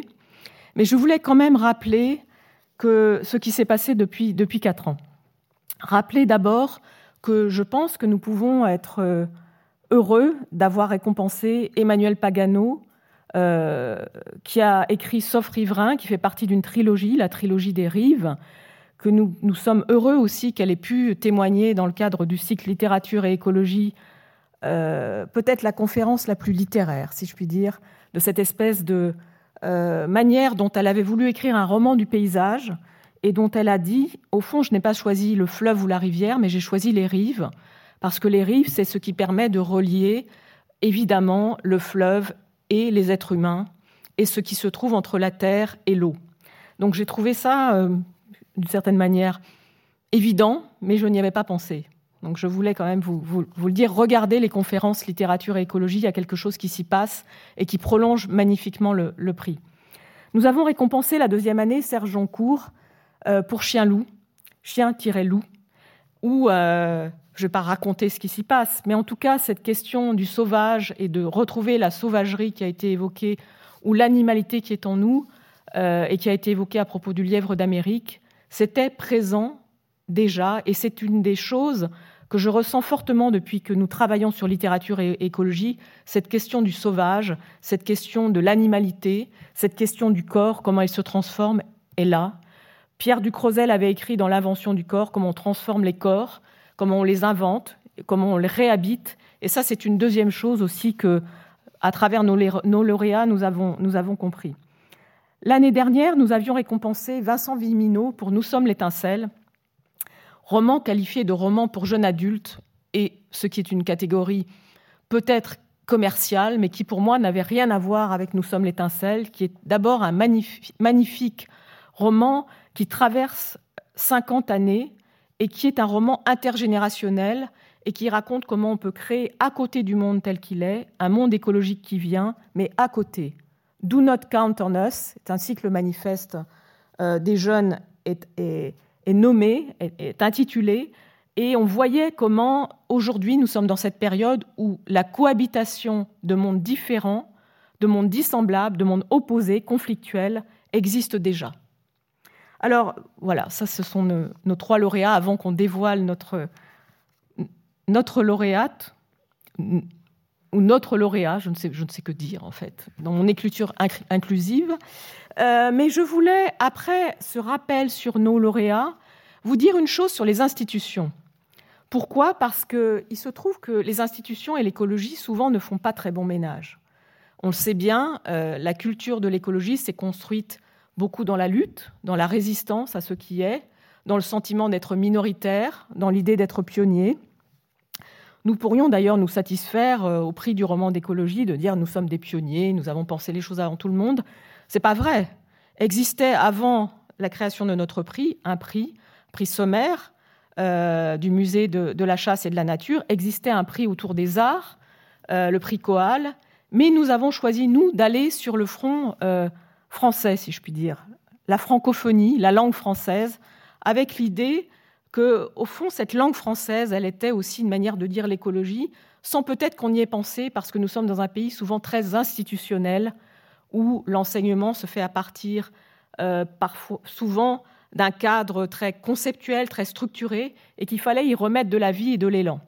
Mais ce que je voulais dire, c'est que nous avons trouvé dans les institutions des alliés, des personnes qui nous ont suivis, et que nous ne sommes pas restés une sorte de phalanstère, de copains qui se voyaient en disant « on a pensé les choses et pas les autres ».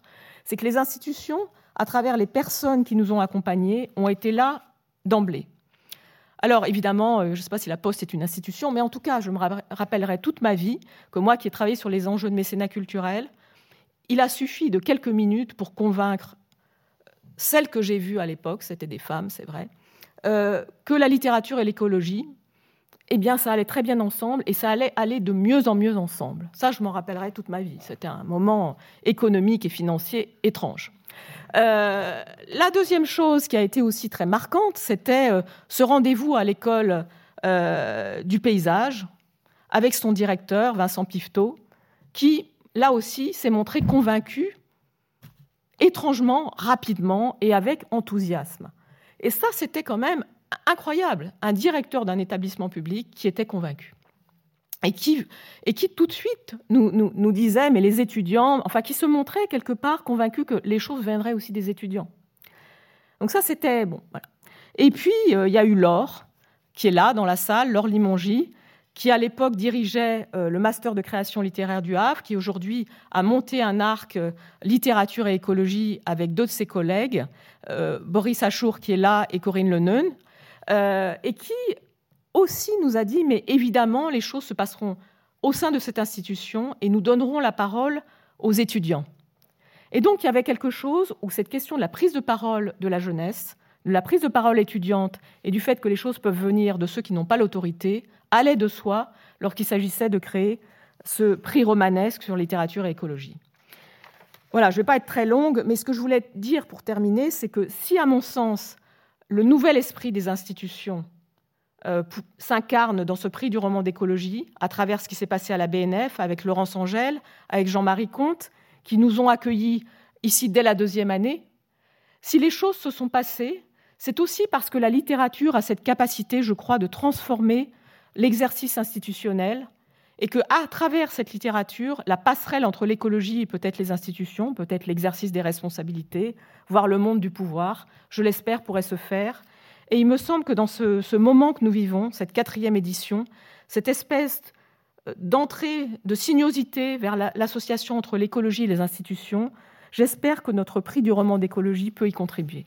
Voilà.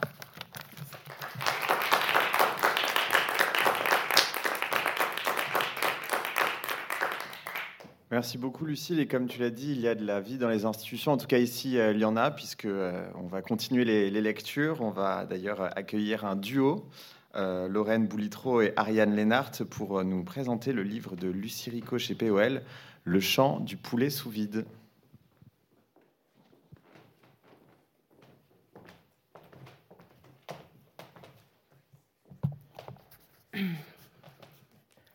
À table, il y a du vin.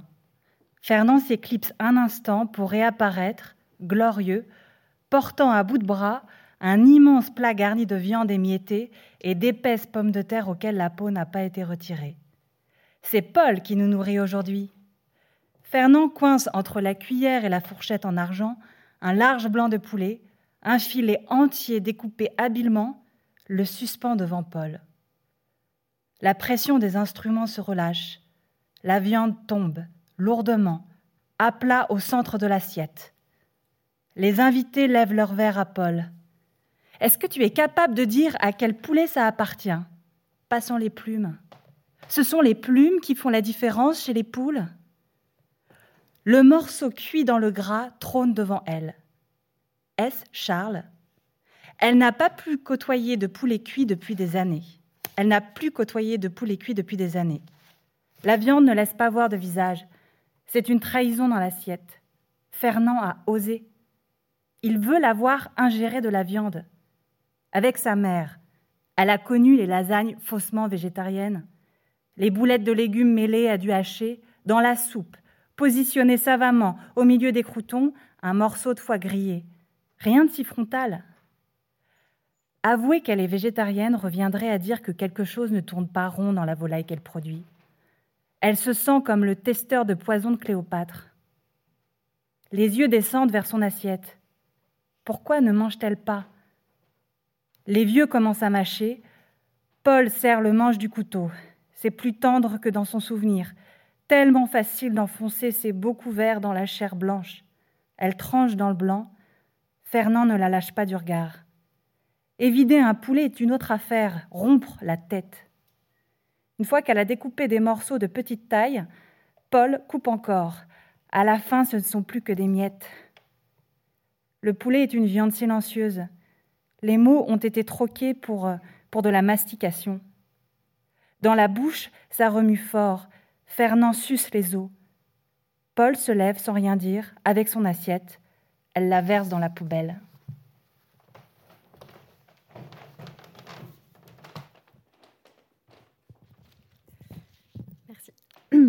Donc, euh, bah, Lorraine vous a lu un extrait qui nous avait euh, beaucoup plu. Euh, donc, Le chant du poulet sous vide, c'est euh, le premier roman de euh, Lucie Rico qui est présente avec nous ce soir. Donc, euh, merci beaucoup. Euh, il raconte l'histoire de Paul, mais il faut prononcer Paul car euh, ça se passe dans le sud. Euh, donc, qui est une jeune citadine trentenaire et végétarienne qui, euh, à la mort de sa mère, hérite de sa ferme de production de volailles, donc celle-là même où elle a grandi. Après la crémation, Paul se retrouve seul à la ferme et se charge d'exécuter la surprenante dernière volonté de la défunte, tordre le cou de Théodore, qui était le poulet fétiche de la mère. Cette première mise à mort d'un poulet va en entraîner d'autres, et petit à petit, Paul reprend le travail de la mère, l'élevage, l'abattage et la commercialisation de volailles sur les marchés. Une activité d'élevage avicole traditionnelle, avec néanmoins une petite originalité, car Paul s'attache à écrire et afficher sur l'emballage la biographie de chacun des poulets qu'elle sacrifie. Les épitaphes de Gallus, Gervaise, Carla et beaucoup d'autres ponctuent le roman. Ce sont comme des hommages posthumes rendus à ces animaux qu'elle aime d'un amour tendre, qu'elle câline et caresse comme ses propres enfants, avec lesquels elle dort parfois.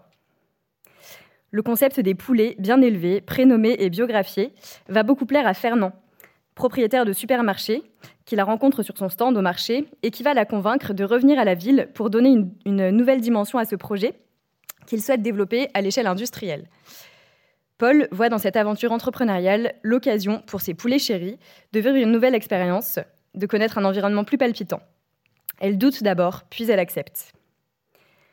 Avec l'aide de Louis, le compagnon de Paul, qui est aussi architecte, Fernand va créer une ferme avicole révolutionnaire, un paradis artificiel pour poulets. Ces derniers vont vivre au huitième étage de la ferme, dans un vaste parc d'attractions en plastique, avec maisons de poupées et toboggans, sous un lumineux ciel bleu synthétique. Derrière des vitres sans teint, plusieurs scénaristes vont accompagner Paul dans la rédaction des biographies. Au-dessus de cette salle de vie se trouve la salle de mort, où les poulets sont abattus à la chaîne et mécaniquement. Les poulets de Paul, ainsi marquetés, sont commercialisés dans de nombreux supermarchés où les clients se les arrachent. La marque rencontre un succès retentissant.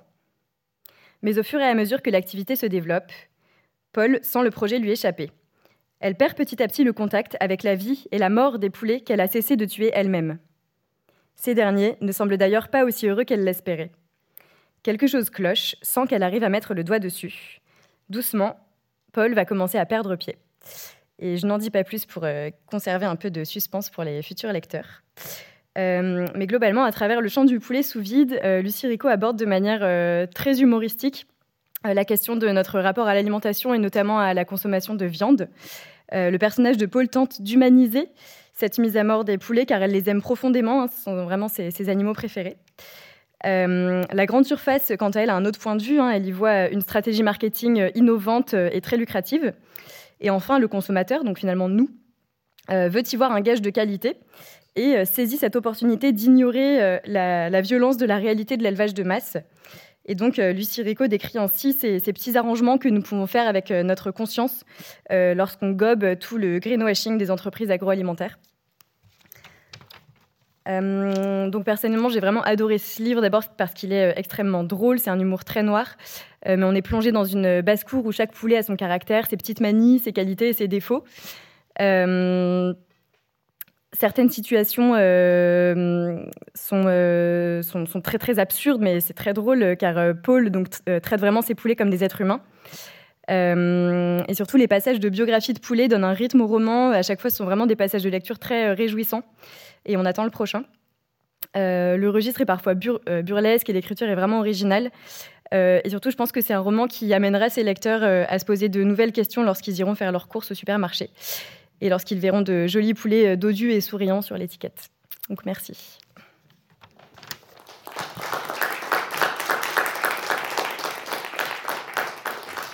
Merci à toutes les deux pour cette lecture et pour cette présentation. Lucile, tu reviens ? Donc, pour nous présenter cette fois-ci euh, un livre euh, de Pierre Ducrozet, Le Grand Vertige euh, chez Actes Sud. Donc, euh, comme tu le mentionnais euh, tout à l'heure, il y avait un premier euh, roman de Pierre Ducrozet qui avait été sélectionné pour notre toute première édition, L'Invention des corps. Donc voilà, est-ce que ça fait de lui un, un romancier d'écologie ? Est-ce que tu vas nous le dire ? Sûrement. Je commence par, par nous lire un, un extrait. Nathan, euh, pardon. Ça commence bien. Pourras-tu, s'il te plaît, m'envoyer comme convenu la plante ? Merci, Adam. Nathan la sort délicatement et la dépose sur ce qu'il appelle la table d'opération et qui consiste en une table haute, blanc-crème, sur laquelle se dressent ses outils majeurs, une loupe binoculaire et deux microscopes Bresser, les plus performants qui soient. Il place son œil sous la loupe et s'approche des dentelures, des filaments, rigoles d'eau et de soufre. Rideaux de pluie vermeille, nervures, cascades, perroquets, cette feuille est une folie. Il passe à l'autre, dont il glisse un morceau de tissu sous le microscope. Il oublie son corps dans celui si délicat de cette plante aux mille reflets. Surtout, il essaie de remonter la piste. Comment fait-elle pour saisir l'intégralité de l'énergie solaire ? Quel chemin suit-elle ? Comment bouffe-t-elle les rayons ? Il lui faut pour cela revenir comme à la source d'un fleuve, tracer sur la réplique qu'il a fabriquée et qui se trouve là, sur le côté, les combinaisons possibles, les chemins empruntés, et c'est une cosmogonie sans fin, des architectures folles, comment s'y retrouver ? Il faudrait numériser tout cela et tracer les possibilités, parce qu'elle ne peut pas, ce n'est pas possible, comment pourrait-elle emprunter tous ces chemins à la fois ? J'insiste, Nathan, peux-tu m'envoyer la plante au plus vite ? Voici l'adresse. Commission internationale sur le changement climatique, neuf rue du Vallon, douze dix Saint-Josse euh, en Aude, Bruxelles, Belgique. Je ne sais pas si j'ai bien prononcé, Pierre, je ne pense pas, hein, c'est un nom belge. Alors, que dire ? Pierre Ducrozet, c'est une écriture, vous l'avez senti, extra- extraordinairement exaltée, exaltante, qui nous emporte, qui nous avait déjà emportés en deux mille dix-huit dans L'Invention des corps. J'ai retrouvé la quête fiévreuse, l'exploration effrénée du monde, la géographie, des techniques, les mots qui se bousculent, les questions politiques qui sont omniprésentes et qui s'incarne dans des destins personnels très tourmentés, euh, très agités.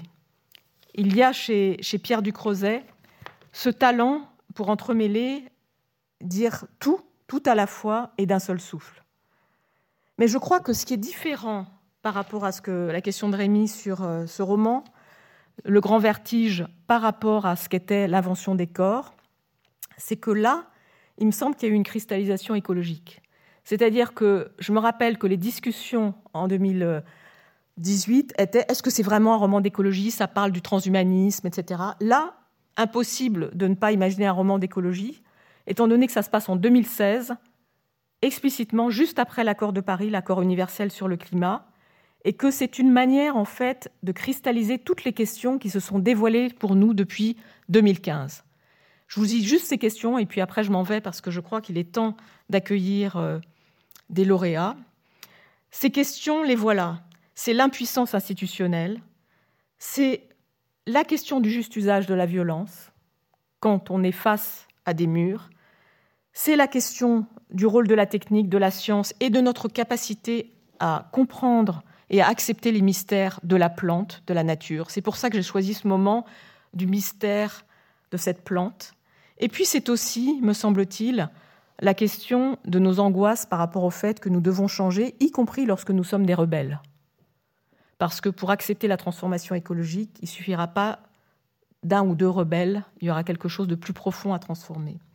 Je crois donc, et c'est pour ça que j'ai beaucoup aimé ce, ce roman, qu'il s'agit vraiment d'un roman qui aborde la question de l'engagement d'une manière assez explicite.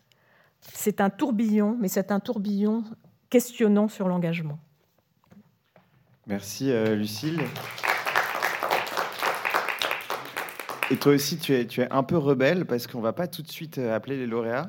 On va, on va entendre d'abord une, la toute dernière lecture, et on va pouvoir continuer un peu ce, ce, peut-être à l'oreille de voir si la cristallisation s'est opérée euh, d'une année ou à l'autre, parce que euh, Bahia Ouraou va nous présenter euh, le dernier livre de cette sélection, le livre de Serge Joncour, Nature humaine, publié chez Flammarion. Et ensuite, ce sera le temps des, des, des lauréats. Merci Bahia. Alors, dans ce roman, nous suivons l'histoire d'Alexandre, un jeune fermier français pendant trente ans, de dix-neuf cent soixante-seize à dix-neuf cent quatre-vingt-dix-neuf. À travers ce personnage, Serge Joncour aborde les changements, les luttes et les progrès qui ont façonné la fin du vingtième siècle. C'est un livre qui est ancré dans des faits réels et qui regroupe le récit d'une histoire nationale, d'une histoire familiale et d'une histoire d'amour. Les trente années qui s'y déroulent sont derrière nous, mais les questions qui émergent à cette époque restent d'actualité. J'ai aimé la façon dont est organisé le récit, le fait que ce soit à la fois l'histoire d'une famille, mais aussi celle de la France et du monde de l'époque. L'auteur fait revivre les actualités politiques d'un passé proche que je ne connaissais pas vraiment. Il parle d'une génération, celle de nos parents, qui a vécu plusieurs bouleversements au niveau des technologies, du nucléaire, de la mondialisation et de l'agriculture. Tous ces aspects sont évoqués à travers l'histoire d'un garçon et de son point de vue. L'écriture est sincère, juste et simple. J'ai été sensible au fait d'apprendre que les choses n'ont pas réellement changé depuis, que les questions qui y sont soulevées sont toujours présentes dans notre paysage contemporain. L'un des éléments qui m'a marqué dans cette lecture est la manière fine dont est abordée la complexité des choix dans le monde agricole. Quel est le juste milieu à trouver entre le progrès à tout prix et la conservation des savoir-faire de toujours ? J'ai trouvé le personnage d'Alexandre très attachant. Il est profond et vivant. C'est lui qui reprend la ferme de sa famille et se retrouve assez seul sur ses terres dont il est responsable. Son entourage familial et son histoire d'amour m'ont beaucoup touchée. Ils ajoutent un côté plus personnel et émouvant au récit. On ressent le conflit générationnel entre les parents et les grands-parents, notamment sur le mode de gestion de la ferme. Et on remarque aussi une rupture progressive avec les, avec les sœurs d'Alexandre qui sont, qui sont parties en ville. Une distance se crée spécialement au moment où elles demandent leur part de l'héritage familial, alors que c'est lui qui y consacre toute sa vie. Alexandre est attaché à sa terre. C'est son univers, son refuge. Il y a un rapport proche et lointain dans le récit, entre la vie familiale, la ferme et le monde extérieur. Le personnage avoue parfois son incompréhension face au monde. Comment s'approprier les nouvelles terribles venant du monde entier qui défilent tous les soirs à la télé au journal de vingt heures ? Comment les accepter ou les analyser ? Alexandre incarne ce désir de résistance, ce besoin de trouver le juste milieu pour accepter la nouveauté sans se perdre. Il partage ses interrogations et son engagement avec son voisin un peu réac, figure du monde d'avant. Parce qu'Alexandre se laisse embarquer dans un combat antinucléaire sans réelle conviction. Il le fait simplement pour plaire à Constance, cette activiste allemande qui va le hanter toute sa vie. C'est un récit qui m'a paru éloigné par le contexte et les événements qui y sont décrits. Par exemple, le mur de Berlin ou Tchernobyl. Mais qui fait étonnamment écho à tous les questionnements actuels, qu'ils soient écologiques, politiques ou économiques. Nature humaine est un roman poétique, émouvant et complexe, qui interroge l'évolution de nos modes de vie, notre rapport au progrès et aux autres. Pour moi, c'est définitivement un excellent roman d'écologie. C'est un livre utile et important. Je vais vous lire maintenant un extrait pour mieux illustrer mes propos. Tout en suivant le mouvement, les parents se rendaient compte qu'ils étaient un peu, un, peu à peu exclus des, des conversations de leurs enfants, lesquels, sans même s'en apercevoir, prenaient leur distance avec les vrais sujets de préoccupation, les vraies questions qui se posaient à la ferme, à savoir le temps qu'il ferait, le niveau d'eau de la rivière, les vélages, la croissance des herbages et l'entretien des bâtiments. Toutes ces questions qui depuis toujours rythmaient la vie ici. Ce constat, Angèle et Jean le faisaient avec un total fatalisme. Et même si Alexandre et les deux dernières habitaient encore là, ils semblaient malgré tout s'éloigner, de par le, leur centre d'intérêt et leurs projets, et les musiques qu'ils écoutaient. Petit, petit à petit, les parents se sentaient mis à l'écart. Mais le plus déstabilisant pour Jean et Angèle, c'était quand leurs enfants parlaient de gens qu'eux-mêmes n'avaient jamais rencontrés et ne rencontreraient sans doute jamais. Des parfaits étrangers, comme cette Constance, une inconnue qui, de toute évidence, avait l'air de compter pour Caroline et Alexandre. Avant, à la campagne, les parents connaissaient tout des fréquentations de leurs enfants. En plus de les voir, ils n'ignoraient rien de leur lignée. D'ailleurs, on savait tout des autres, et sur plusieurs générations. Tandis que là, Caroline sans cesse... parlait sans cesse de ses colocataires, mais aussi d'étudiants originaires d'Espagne, d'Angleterre ou d'Allemagne, des personnes lointaines qui ne verraient jamais et dont pourtant ils entendaient constamment parler. Tout de même vint le soir où la mère voulut en savoir plus au, ju- au sujet de cette Constance. Mais là encore, ce qu'elle apprit n'était pas rassurant. Ce probable béguin de leur fils venait de l'autre côté du mur. Sa famille vivait toujours à Leipzig ou à, Le- à Berlin-Est, ce qui en faisait une étrangère encore plus inimaginable. À force de questions, Caroline leur raconta que la mère de Constance travaillait sur les, pour les chemins de fer, est-allemand. Elle naviguait des deux côtés du mur, mais c'était bien à l'est qu'elle habitait, s'occupant de sa parente qui était malade. Quant au père, il travaillait à l'aéronautique à Blazac, un ingénieur de premier plan. Pour chambrer Alexandre, Caroline prétendit que c'était peut-être un espion qui travaillait pour les Russes. Ça ne fit que rire que, ça ne fit rire que ses sœurs, pas Alexandre ni les parents.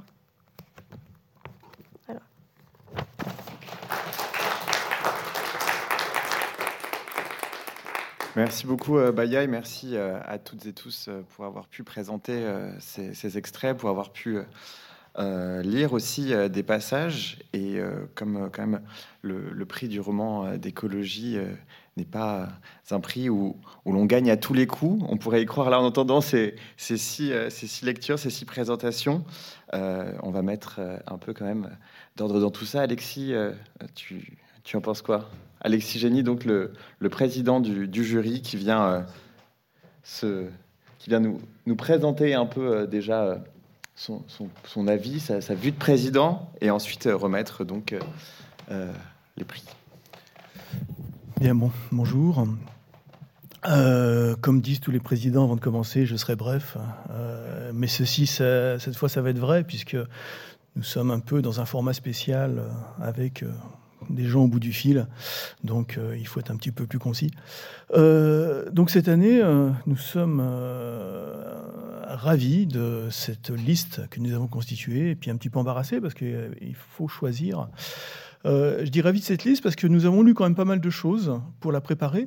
Nous avons lu beaucoup de livres, et on se rend compte qu'il ben, y a de quoi trouver six bouquins, six livres de, qui parlent de littérature et d'écologie en même temps, des bouquins de qualité. Ça veut dire que la, le, ce thème de littérature et écologie existe en, dans le domaine francophone. Alors, est-ce qu'il existe vraiment une littérature écologique francophone ?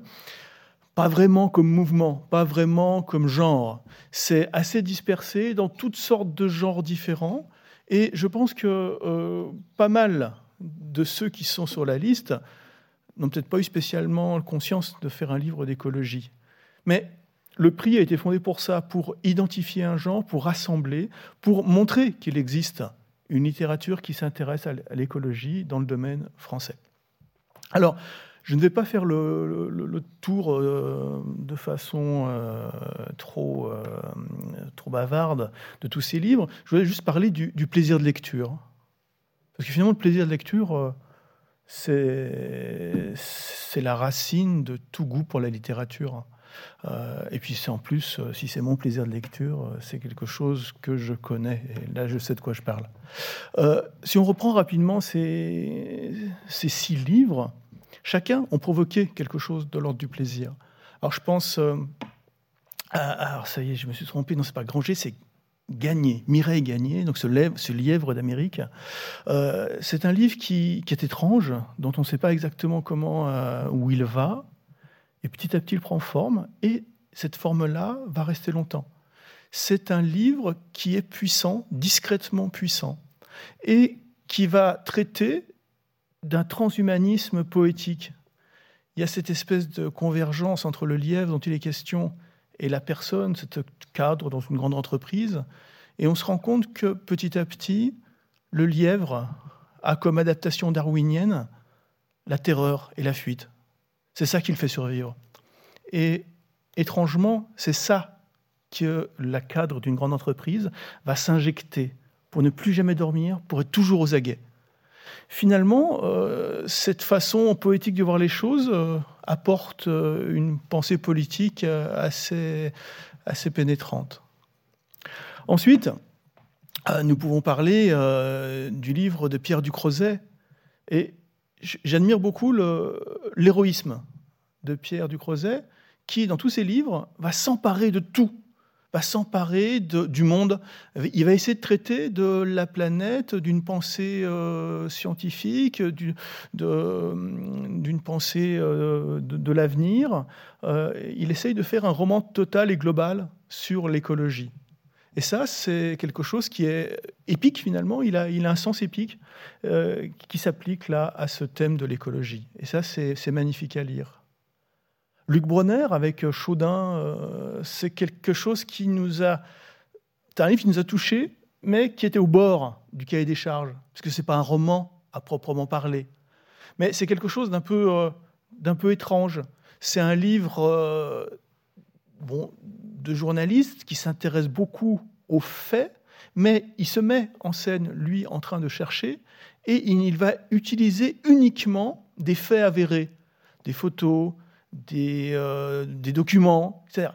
Et il va les presser, mais comme on presse un fruit pour en tirer le jus, il va les presser pour y trouver de la vie. Il va pousser à fond pour trouver de la vie dans ces détails, dans ces restes. Et ça devient palpitant, c'est-à-dire que ce village fantôme, ce village déserté, ce village abandonné, petit à petit revit par les quelques traces qu'il a laissées. Et ça nous paraissait du coup bah, sur le bord du roman. Alors, c'est un prix du roman d'écologie, et ben, on, on a fait un petit, un petit saut de côté pour euh, le capter dans notre liste. Euh, il y a le livre euh, de Lucie Rico, Qui, est, qui, a, qui m'a provoqué personnellement un grand plaisir de lecture, à la fois par son humour, son humour dévastateur et loufoque, et par l'extraordinaire clarté et précision de son écriture.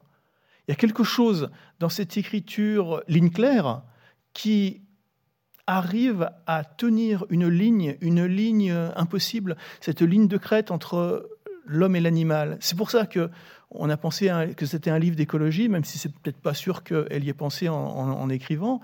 C'est un livre d'écologie parce que ça dit des choses très fines sur cette bascule entre l'homme et l'animal, cette limite, cette limite floue, à tel point qu'il y a eu dans le jury deux types de réactions. Il y a eu ceux que ça faisait rire, dont j'étais, parce que c'est loufoque, et ceux que ça angoissait.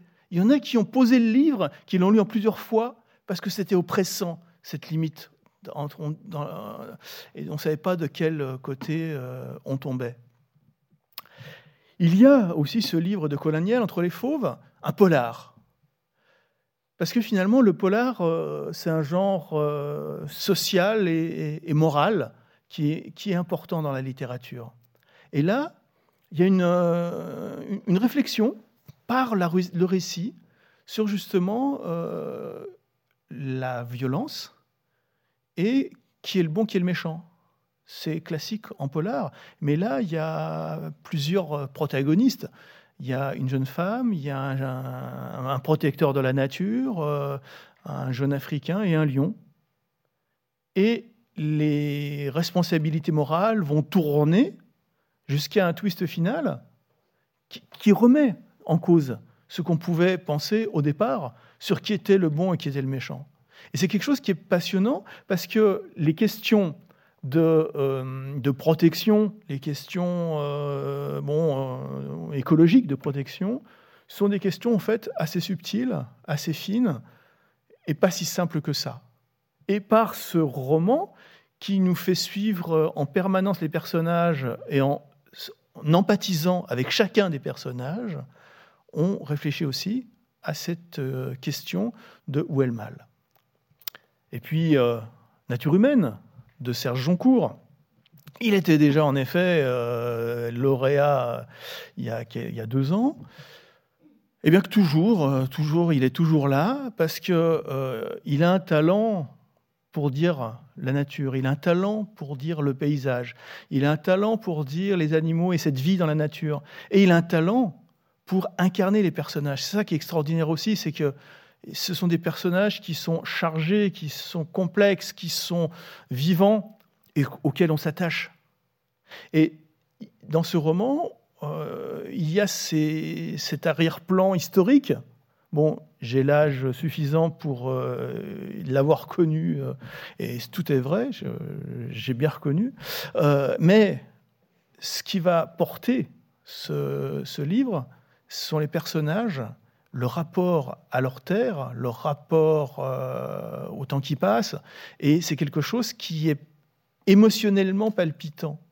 Voilà, c'est un livre d'un auteur de grand talent. Eh bien, quel choix avons-nous fait ? Eh bien, ça n'a pas été simple. Euh, nous avons hésité jusqu'au bout. Et finalement, en hésitant, nous avons décidé de, d'un lauréat et d'une mention spéciale. La mention spéciale du jury, c'est pour Serge Joncour, pour son Nature humaine, parce qu'on reconnaît chez lui une vraie sensibilité à la nature, au rapport de l'homme à la nature, à la ruralité, et cetera. Mais hélas, on lui a déjà donné il y a deux ans, ou youpi, on lui a déjà donné il y a deux ans. Donc, nous reconnaissons que le prix, enfin, que ce roman d'écologie est magnifiquement incarné par Serge Joncour, d'où cette mention spéciale.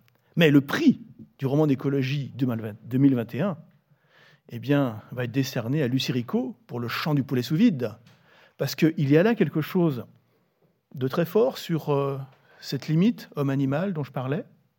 Il y a ce style tendu, tenu d'un bout à l'autre, qui en fait un très bel objet littéraire. Et puis, cet humour qui fait que parler comme ça d'écologie avec le sourire, ça mérite bien un prix. Donc, Lucie Rico a le prix du roman d'écologie deux mille vingt et un. Merci Alexis. Et euh, comme je vois que, euh, et bravo euh, à Lucie Rico, euh, avant de, de recevoir euh, votre prix, Euh, Serge Joncour, est-ce que vous êtes là ? je, je vous vois. Est-ce que vous nous entendez ? Vous me voyez, oui. Oui. Et on vous entend ? Vous me voyez, effectivement, parce que je suis là. Il n'y a pas de secret. Oui. Vas-y, parle, Serge.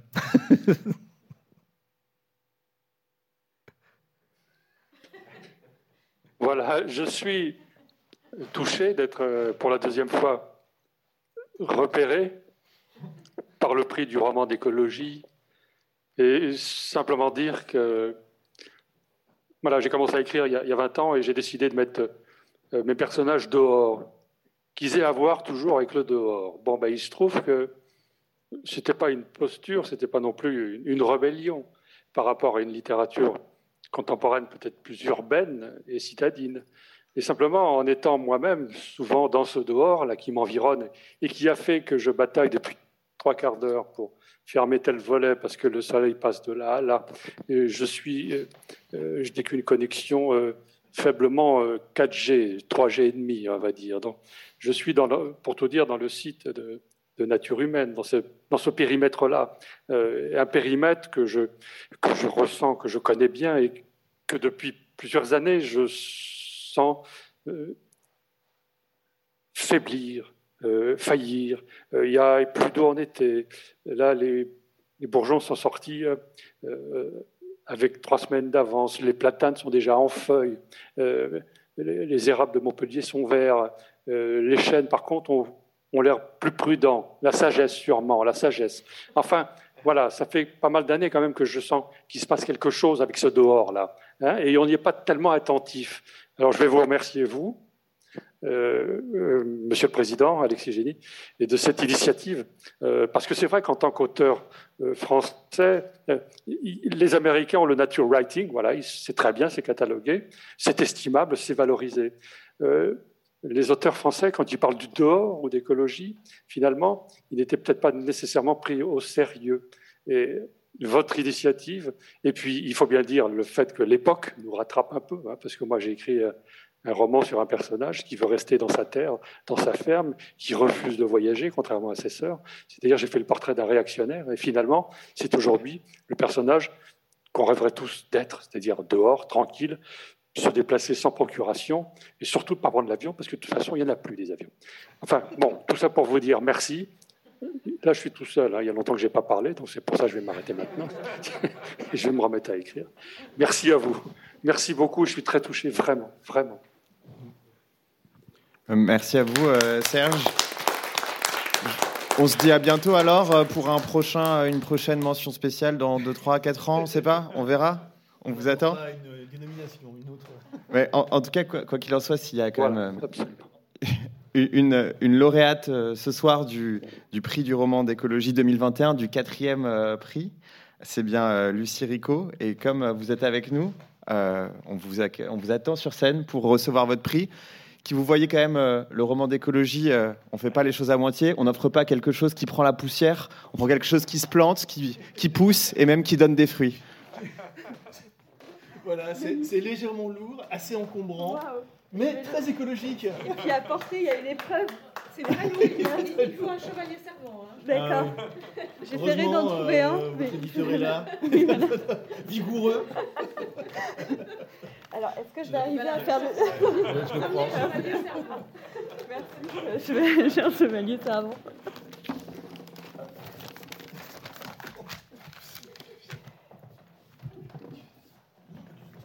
Des citrons. Et normalement, il devrait y en avoir plus. Euh, je sais pas, parce que c'est peut-être un, un citronnier qui fait que des fleurs. Je, je sais pas. Ah, pardon. Je, je, je pense qu'il fait des fleurs et, et peut-être des fruits, mais il fait sûrement des fleurs. En tout cas. Il faut avoir confiance en l'avenir. S'il y a fleurs, il y a fruits. Je vous donnerai de ces nouvelles régulièrement pour voir euh, ce qu'il donne.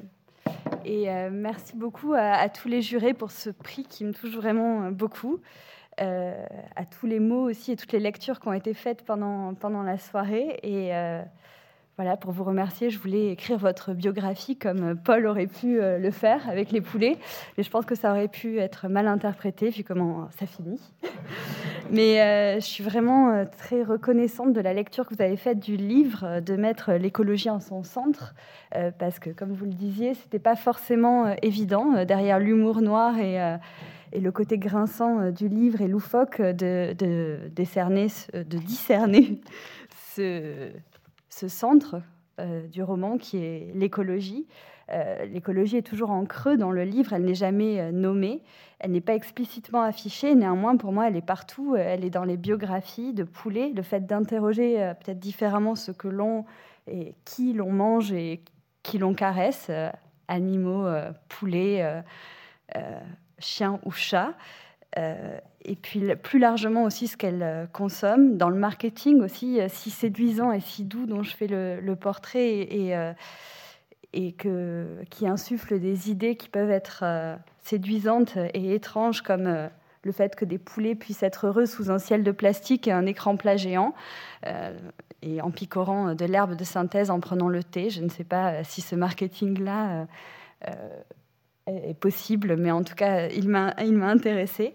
Et puis aussi dans les mots que euh, l'on utilise pour euh, nommer et l'écart qu'il crée entre ce que nous faisons et ce que nous disons, euh, les arrangements, comme vous l'avez dit, euh, que nous faisons avec euh, euh, nos consciences, que je fais, moi en tout cas, euh, parfois avec... Euh, avec ma conscience, et de creuser littérairement cet écart. Et tout ce que vous avez dit ce soir, voilà, je le partage, et, et, et sont des questions littéraires qui me, qui me traversent. Et c'est pour ça que Paul, dans le livre, qui se dit bien Paul, merci pour, pour la prononciation, essaie de faire au mieux, même si le principe qu'elle applique dès le départ, tuer des poulets pour leur rendre hommage, est intenable et corrompu euh, dès son point de départ, et conduit donc euh, au drame sans vouloir euh, spoiler cette, cette fin. Mais elle se débat et essaie de tout concilier, un peu violemment certes, euh, mais euh, c'était important pour moi que, de rester avec elle, que le lecteur soit toujours avec elle et, euh, et pas en surplomb, et que euh, ces questions écologiques soient euh, vécues en empathie avec euh, le personnage. Voilà, euh, je vais, euh, je vais arrêter euh, là, parce que je m'écarte des poulets, mais en tout cas, je suis heureuse que ces poulets vous aient fait euh, rire, que vous ayez ri avec eux, euh, que euh, vous ayez été sensible à leur, euh, à leur euh, biographie, et euh, peut-être que vous ayez euh, envie d'en adopter certains et de boire surtout quelques lampées de whisky avec eux. Euh, merci encore euh, aux jurés, à Frédéric Boyer et à toute l'équipe de P O L, aux libraires aussi qui ont su si bien parler du livre, euh, au Montant-Lair, à Torcatis, et à Cécile Coulette qui m'a montré le livre différemment, comme vous aussi, vous, vous l'avez fait, euh, à toutes les lectures qui ont été faites, à mes familles, ma mère, et à Abel de m'avoir en premier euh, présenté les poulets euh, différemment. Et puis surtout euh, aux poulets eux-mêmes et à la leur pour ce soir. Merci.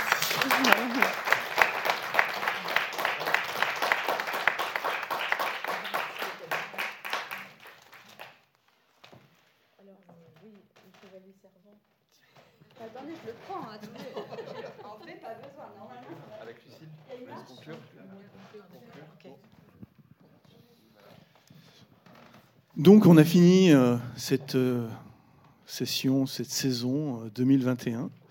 Euh, depuis janvier, les livres de deux mille vingt-deux commencent à sortir et nous sommes aux aguets pour le prochain prix, c'est-à-dire que, bah, de façon un peu obsessionnelle, tout ce qui a l'air de parler d'écologie, nous allons y voir, nous allons en lire pour faire une sélection euh, pour un, une prochaine session du prix. Euh, c'est, euh, comment dire, euh, c'est, personnellement, c'est un vrai plaisir pour moi de participer à ce prix, de, d'explorer en fait ce qui se fait en termes à la fois d'écriture euh, de nature francophone et d'écriture euh, politique, écologique euh, francophone. Euh, c'est une vraie, on a l'impression de, d'être aux aguets de quelque chose qui sort, qui apparaît, qui, euh, qui se met en place. Euh, et euh, c'est, on pense que c'est une composante importante de la littérature qui est en train de se faire. Merci Alexis. Et moi, je voulais juste dire une chose, c'est que j'étais touchée par ce qu'a dit Serge Joncour sur le fait que là, on était un petit peu prisonniers et qu'au fond, euh, la littérature et l'écologie, c'était de montrer ceux qui sont à l'extérieur. Et donc, euh, pour que ce, ce prix romanesque prenne toute, son, toute sa force, tout son envol, moi, je, je, je forme le souhait que nous soyons euh, à l'extérieur pour mener cette quête et, euh, et que l'année prochaine, cette salle soit pleine. Voilà.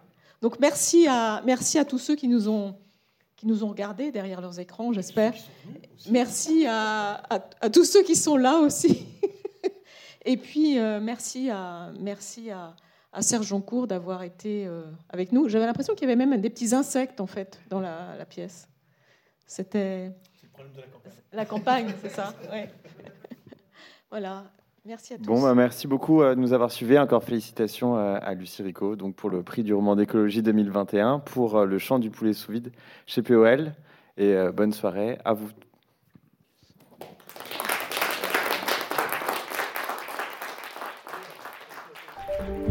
Vous venez d'écouter un podcast de la Bibliothèque nationale de France. Retrouvez les conférences, rencontres et créations de la B N F sur toutes les plateformes de podcast ainsi que sur le site b n f point f r.